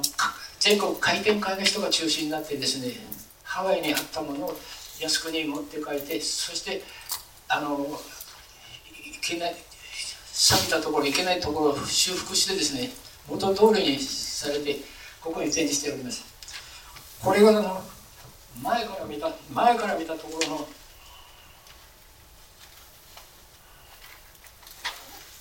これはあの回転のところで前から見たところですね。ここ旋木があるでしょ。これを後ろから見たところでこれはあのスクリューですね。で、まあ、こういうふうなのがあります。でのここにはあの回転が昭和18年9月頃に構想ができてですね19年には2月の試作命令が出ております8月に正式兵器として採用されて19年9月から海軍の特攻隊の出撃ということにつながっております。初めはですねあの海軍の軍人さん若いのが黒木という方西田というこの2人がですね日本が負けそうになったらからこういうのを作ってですねやるようがないんじゃないかで提案してですねその時にはこれこの後行ったらあのバーンと行ったらそのゲレードもに戦艦に向こうのですね戦艦とか航空母艦に突っ込んだら爆発して本人も命を落としてしまうじゃないか。そういうのを作っちゃいけない作っちゃダメだという却下されるんですね。しかしだんだんだんだん日本が負け戦が激しくなってこれどうするの何とかしてられないけんっていうんでまた2人が行って頼んでみたらじゃあ試作品を作って皆さんでね暮れの海軍交渉に試作命令を出して暮れの海軍交渉で 2, 層2機ほどですねできるんですね。これやってみたところあのやっぱり管制本部の方からですねクレームがついてですね脱出装置をつけた上でよろしいということが命令が返ってくるんですね。2人はどうも脱出装置ハッチをつけたら潜水艦の速力が遅くなるじゃないかと。いうことですがちょうど9月に入ってその2人がですね脱出装置は基地に置いていくから置いていくから作らせてくれと。いうことで本部の方もやむなくですねほんならということでしぶしぶっていうことでしょうね。それでできるようになって。それでそれはの大津島の方の隊員だったんですからね第1号そこへ行くんですね。それで黒木という海軍注意それが試作品にあるあの大津の基地の外でその実際に乗ってですね試運転訓練やりよったら負が悪いようでですね海底に突っ込んでしまってですね浮き上がらないようになってで大ごとになってですね海上操作したんだけど見つからない。とうとうあのその特攻隊の魚雷の中で命を絶えてしまった。それで仮装を伏してですねその時にもう一人の西野という海軍少尉いよいよこの2人がコンビを組んでおりましたんでね仮装に伏した時にその遺骨を拾ってその遺骨を持ってですね自分が今度はあの出撃してるんですね。ピッカンに目指して見事ピッカンにですね沈させておるんですね。自分は死んで帰ることできなかった。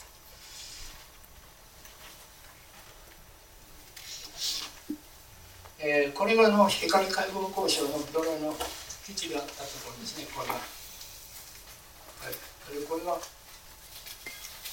ここから回転の出撃とかここから一旦あの船で文化艇で沖のあの潜水艦の方に近づいてそれから潜水艦の看板に乗せてですねで潜水艦でダーッと見送られていくんですね。はい、この時がいよいよ特攻隊員が出撃する時にはですね鉢巻きがありますね司令官からですね鉢巻きを渡されておるんですねそれから鉢巻きをもらってそれから訓示を受けてそれからあの杯に新酒を継いでもらってですねいよいよ最後の最後じゃないんです。出撃の激励の一杯ですね。それを飲んでそれでじゃあ行きますということでですね並んであそこの先ほどの魚雷の発射場のところへ行ってそこに船に乗って潜水艦まで潜水艦に乗ってはいさようなら。見送る人は基地の隊見送った人が全部送るんですね。中にはこういうふうに看板の上にあの乗ってですねこれ隊員が最後の見送ってくれた人にねお礼の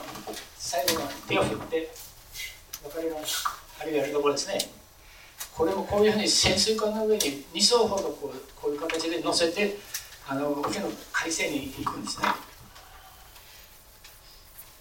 えー、これはの今度はのこれまでは光大津島平子から直接出ておったんです。これはですね基地回転体といいましてですねあらかじめ日本が20年ぐらいになると負けそうになってアメリカのですね感染がいよいよ日本に近づいてひょっとしたら日本の本土上陸をするんじゃないかというんで上陸はなんとか防がねえかんっていうんですねあらかじめ敵の軍艦とか航空母軍が近づいてきたらすぐですね近づいてそこから出撃いわゆる来そうなところに構えておって待ち伏せする格好なんですね。それでその基地回転というのができましてこれが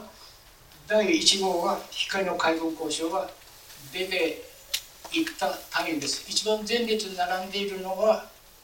あの7人おりますがこれはですね第1号に乗船1234567人ですね。これが第1回の会見でで沖縄の基地にですね配備される予定で行きます、えー、しかしこの輸送艦はですねこういうふうになってここに広角砲だってこのここにですねあの回転を乗せてこれからずっとでねこれ斜めになってるでしょ？これは看板から海に降りるのちょうどスロープになってるんですねレールはってその台車の上に回転を乗せて海にずっと下ろすようになるんで、うん、で帰ってきたとかその船の後ろに近づいたらロープでダーッとワイヤーで引き上げる。だからこの輸送艦はそういうふうな目的で作った輸送艦になりますね。これあのこのこのこれは第18号というのは特攻隊で一旦の海沈んでしまっておりますんでね。もうあの帰ってきませんのでこれと同じか形のあの輸送艦です。この中にはですね特攻隊の一人の中には愛知県出身の方がおられるんですよ。愛知県。この中の中の中にです。調べた愛知県それまでしかわからない。まだどの市であったかわからない。わからないんですがこれ私の課題。でどこの市だろうかこれで。っていうところです。それからこ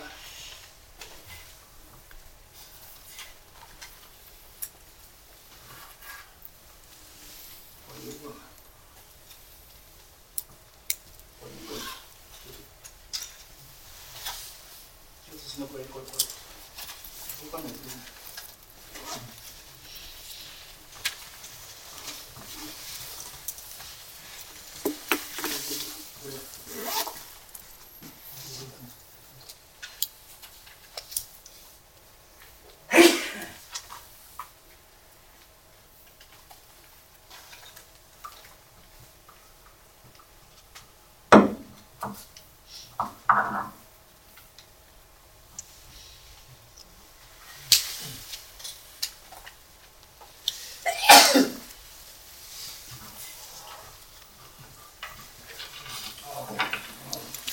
えーと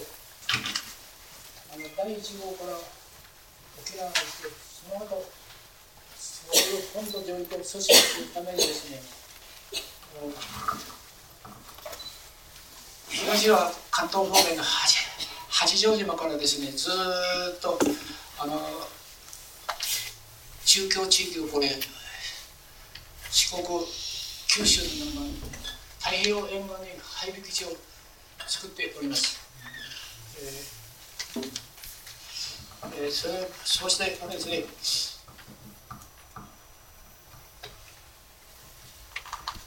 配備基地の中にはこれ光からですね宮崎県のあの宮崎市に内海町というところがありますがここにですねその配備基地を作っております。えーここのですねここの麓にですね格納庫を作ってですねそこに回転を収める回転って大体海ですからね海にこう置くわけですが初めて陸にあの格納するという予想外のあれができております、えーそその他今度は防空兵器関係だったらあの海軍交渉でもあの防空を作りなんなくするんですがねこの中にここはあのこの麓にですね工場水雷部の機械をですね作ってここで生産をやるという工場の分散が始まっております。で戦争が終わった時にこういうふうに持ってきた場合にはここに工場の半製品を置いた場合にはですねあのこの倉庫にあるものは触ることを禁止する。触ったら原発に処するというこれ看板かけていらないようにしてその現物をあの連合軍に 引き渡しをしております。えこれはの空襲の時にですね光海軍交渉で今も残っているあのものです。あの兵器の指揮書ですね指揮書。これ外側はあのレンあのコンクリートを上塗りしてやったはずですがあの空襲の爆撃の時のですねあの焼けて対価があってですねその時に外側に上塗りしたコンクリートが剥げててレンガが黒焦げになっているその時の様子をまだ語っております。その他これこれはこの部分は高知浜の砲台を砲座が残ってこれは中心受信機をこれはあの弾丸を置いてる砲弾を置いてるところのですね跡がまだそのまま残っております。光はこの4つがあの戦争遺跡として残っております、えこれはですね米軍があの空襲の前にですね光交渉をどこあの攻撃するかという目標を決める時の資料にして空中写真撮ってる。これはあのターゲットワークシートとしてですねあそこの中にこういう建物がありますよというのをやってこれであの攻撃目標の爆弾を落とすところの地域を決めております。その時のシートです。でこの中を見ますとこのあの戦力任務報告書にはあの8月14日に空襲する。でこのルートであの光はこちらのテニアンから出撃してこのルートを行くようにしております。この6つ最後の攻撃でございますが一番初めに岩国を爆撃岩国駅の周りのあの鉄道の線路を遮断するために攻撃しております。交通の遮断を狙っております。光は海軍工事その他あの秋田埼玉日本石油とか熊谷大阪陸軍造兵所一だけこれだとやっておりますで先ほどのあれで光はこことここを初めに落とし次はこここういうものをですねすでに5月ぐらいから検討して作っている。これはここで爆弾集中。この使用地域を中心に爆弾を落としなさい。えこれが空襲受けた8月14日に空襲受けた直後のですね光海軍交渉の本部庁舎のこれ見られたら分かる。これがまだこういう4階建てのあれあります。これが一般工場。工場がですねこういうあのノコギリ型の工場で屋根があるんですね。これどういうのが工場か午前中は太陽の光線が当たってそれから午後は太陽の光線が中に入ると工場の中が明るいですからそういう建築の構造をしている、えー、これが光の交渉の前にあります平和公園のあの岩の光の、えー、これがですね私がやった中でこれは防衛研究所に残っておりますが施設配配置度というかこれ実は光交渉の被災の状況を示しております。で大体全滅されたというふうに言われておるんでございますが全滅かもしれないけれどもこの中ではですね焼けてしまって少数それから大破中破それから小破のところは利用予定建物でなってますね。これはそのここにいっぱい利用予定建物が残っております。だからあの全滅じゃないよ焼け残ってる鉄骨が残ってるからその割にあの板壁を測ってた屋根をやったらすぐあのこう土地の再現ができるんじゃないかしかしそういうことであったんですが日本負けたからですねあの全滅の伝説がその通りになっているのそうでもなかったということがこれから分かっていきます、えー、これは私がアメリカに行った時のワシントンの空港であります。これはアメアメリカ私が泊まったところホテルであります。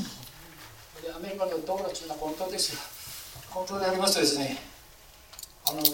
車が車が日本とは違うで左側の通行でありますね。でもここれこっち曲がとした時よっぽど気をつけていくんですね。日本式で行くと証明書とこれからね日本の交通ルールが違いますのでまあアメリカ行って初めてこれを実感しました、えー、これはあの先ほどフィルムをやるところの機械ですよ。ここにレールをレールをセットしてここにずっとフィルムを出してここここで写してやるんです。でそこで出した時にねカメラで構えたってそういうとこ写真と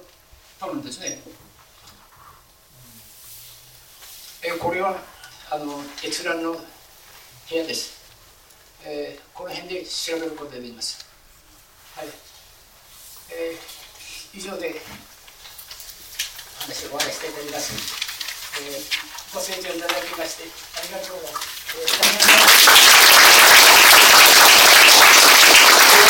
えー平和公園に参りましてですね、ボランティアの皆さん、あるいは市民の皆さんが本当にですね、介護交渉の命をですね、大切に保存されているところを見ましてですね、本当素晴らしいなというふうに感激しております。えー、一昨年の跡地計画、おととしですね、来まして、今日2回目も見させていただきます。素晴らしいのを完成しておりますが、本当にあの、介護交渉の跡地をですね、紹介する立派なですね、跡地でございます。今後ますますのの平和公園がですね平和の大切さそれから命の大切さをですね教える、えー、ものとして、えー、光市あの豊川市民のためにですねあの役場に記念いたしましてですね大変あの走って恐縮でございますが以上でお話をさせていただきましたどうもありがとうございました。どうも先生ありがとうございました。あの今日先生のお話いただいたんですけれどもあの先生のですねあのされたお仕事の、まあ、一番あのすごいなと同じようなことをやってる人間としてすごいなっていうふうに思ったのがあの、まあ、防衛研究所にあります今映っているような写えー、と資料をですね。丹念にすごく調べられててそれをこうの元の資料からどういう事実があったかっていうのを組み立ててるっていう仕事があのなかなかできないことだと思うんですがそれをすごくあの根気強くやられたというところがすごいなと思います。ちょっとあの今日2時間の講座の中でそれをこう喋るっていうのは、まあ、実際難しいところであの今日お話しいただいた内容をまとめた冊子もですねあの豊川市の方にご寄贈いただいておりますのでまたあの平和公園のこちらのあの交流館の図書コーナーにも置かさせていただけますのでまた見ていただけたらなというふうに思います。で今先生の発表の中で光海軍交渉の話がありつつその中で一部資料で豊川のあの予算があるっていうような形で出てましてであの先生とですね2年前にちょっとお話しした時にあの豊川のもあの防衛研究所行くとあるよっていう参照があって聞いたもんですからちょっと機会があった時にあの自分ちょっと寄ってあの先生が見られた資料をあこれかと思って見させていただいた時に豊川の予算書っていうのもあるんですね。でそれを見ていきますとあの今の先生のお話と同じようにあの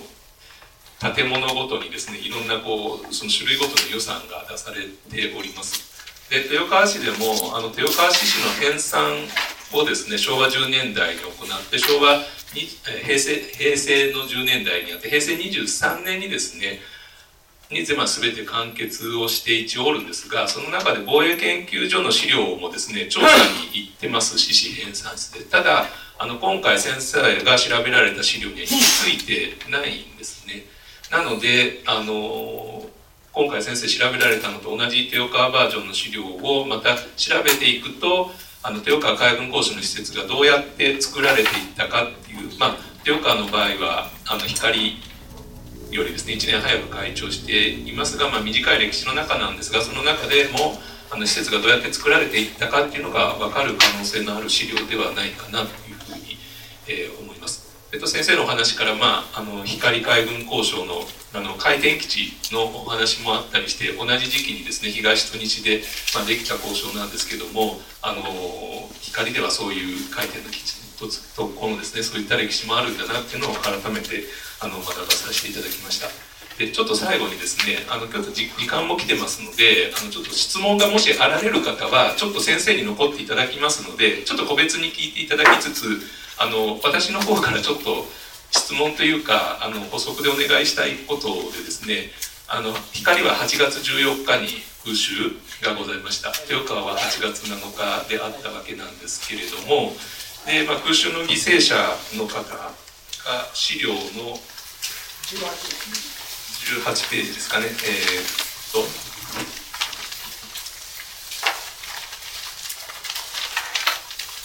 亡くなられた方は738名ということで、まあ、落とされた爆弾が3540発ですかね米軍の資料でいきますと。豊川の場合はあの3256発の、まあ、爆弾が落とされておるんですけれども、まあ、あのここで光交渉で働いていた方の人数が、まあ、3万数千人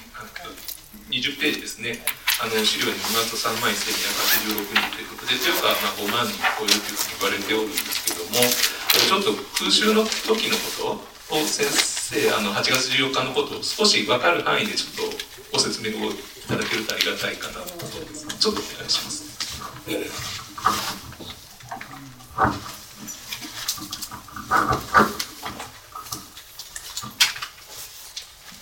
あの光の空襲はですね昭和20年8月14日でございます午後1時17分これはあの世界標準時刻 Z 時間でそういう示されております。で157機がですね来て157機がですね編隊組んで1体が大体戦闘とか2機それから3機というふうにですね6機が1編隊になってそれがずっと来てですね先ほどあのああのここには資料にはあの載せておりませんがワークシートで、ね、黄色いのを載せましたですね大体あらかじめのですねあのそこにあの18ページのところに載せております。18ページのところでですね主要地域を3つにあの決定決定している。で一番あのあの見ていきますとあの右側のところがありますね。介護交渉のここから落とし落とし始めてるんですこここの辺の工場をですね集中して落としなさい。だからあの空襲の時にはですねこの辺のあの工場はですね水雷部とですね魚雷をあの調整している工場があります。組み立てたり。そこにおったあの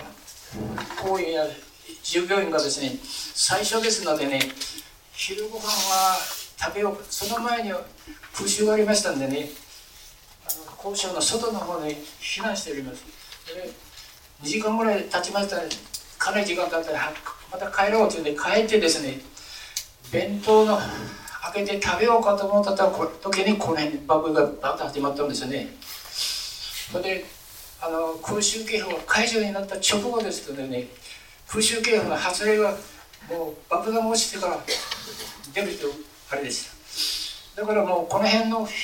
初めにおった辺が一番あの亡くなられた方が多いんです。それが今度真ん中の辺まで来てですね中央部に来てそれからこちらはあの3つ目の今度はあの一番北西部まで関わってきております。で、えー、光の空襲はどうかというと157機が編隊組んでですねちょうど私がその爆撃をあの始まった時小学校3年生でございました。隣の市からですねちょうどまともに見えるんですね。爆撃が来た来てずっとたってもったらですね。胴体からですね爆弾をですね胴体がこう爆弾が落ちる様子が分かるんですね。初め横にこうやるのが真ん中辺からシャーッと落ちるんですね。バーンとなるね。で157機は編隊組んでその編隊が全部乗せていた爆弾を落としたら次の編隊が来てまた次の使用地点に落とすんですね。で光の場合はだから157機が編隊を組んであの爆弾投下が終わったら去っていってケニアの浜で帰っていく。で次の編隊が来て爆弾を落とす次の編隊は少し違ったところを落とすでまた次の編隊が来て爆弾を落とすだから157機は編隊ごとに爆弾を落としてお爆弾投下が終わったら次のあれをあの落とすというか157機はずっと落としますので攻撃時間が1時間1分ぐらいかかっております。1時間1分ですね。そういうふうに連続してやってるだからもう一斉に海軍交渉の中から爆撃が始まりましたので最後が始まったところから真ん中へ行って北西に行きますね。たちまちに火の海になって山の方に逃げようにしてもですねあの工場がもう燃え上がってできないから海辺の方に海にあの海の方に飛び込んでですねあのあれ逃れてるんですそしたら海の中行ったらですねどの辺までみんなこの辺まで使ってですね倒れりゃしなかったかって聞いて見たらですね倒れるところがみんなぎゅうぎゅう詰めで海の中に立っている状態でした。それで海に逃れて助かった人もおりません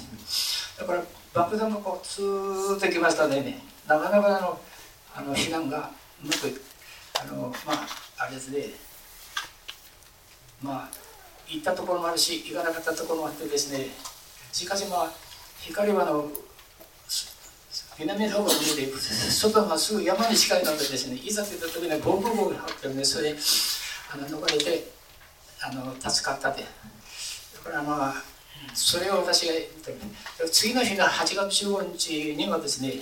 私が母の里がちょうど海軍交渉正門がすぐ近くですので行ってですねそこを歩いてみた時に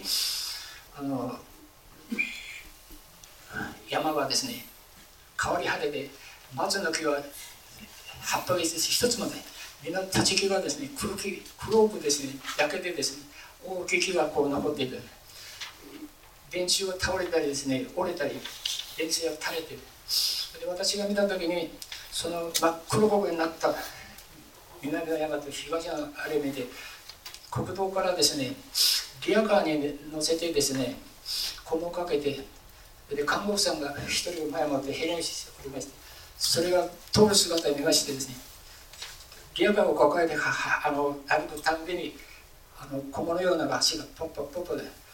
その時に乗せているのが焦げた足。足がですね何本も見えました。でこれはあの空襲の爆撃の時にですね爆撃で破片が立って即死になって焼けてで今日一日やって次の日に見つかって今から亡くなった人を光海軍工場へ運んで死体を全部そこに運び込んでおりますんでそこに収容するために看護婦さんがリアカに乗せた亡くなった方の焼け焦げた遺体をですね運んでいる。空襲の爆撃の時にですね人間が焼けるっていうのはあんな状態なのかで全くですね人間の足が指が真っ黒焦げになってですねあった。それはまだ覚えていますだから光の場合はそういうふうに変態を組んだのがずっと連続して爆弾を落としてそれとずっと東の方から中央に行って北西に行ってというこういう空襲の状態でありました。亡くなった人は738名。でございます、えー、そういうことで光空襲はあの幕を閉じております。以上ですありがとうございます。あの18ページですね、単純にまあ空襲に関して、まあ、手岡と比較しますと、爆撃機数が P29 が光が157機で、手岡は確か124機なんですね。で、あの、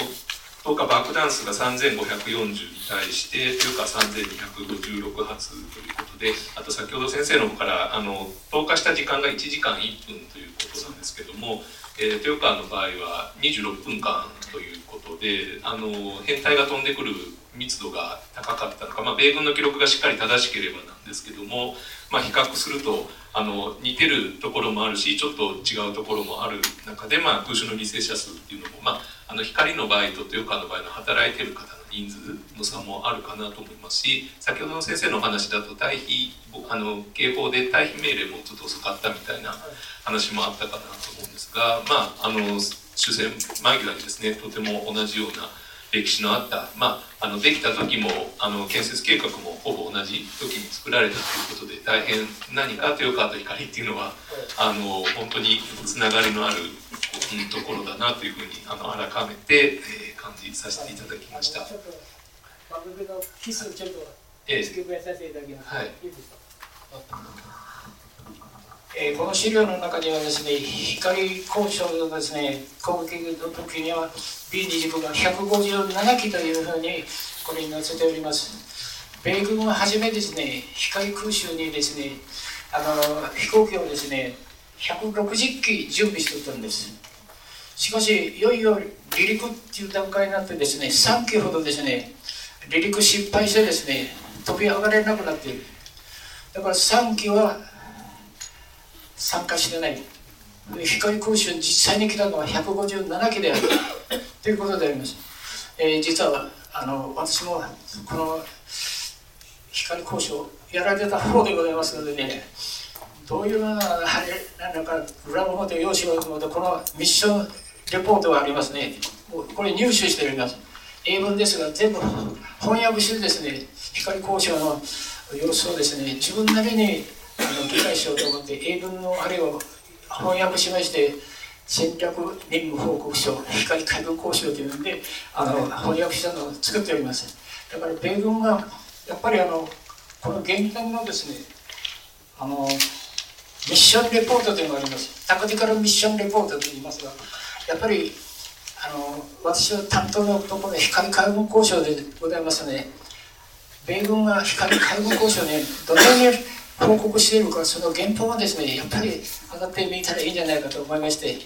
その当時原稿に当たってみましたらですねいろんなことが分かります。なぜこういうこうあの攻撃しようとしたかというと根拠はあの報告書の中にいっぱい出てきます。だから一般にあの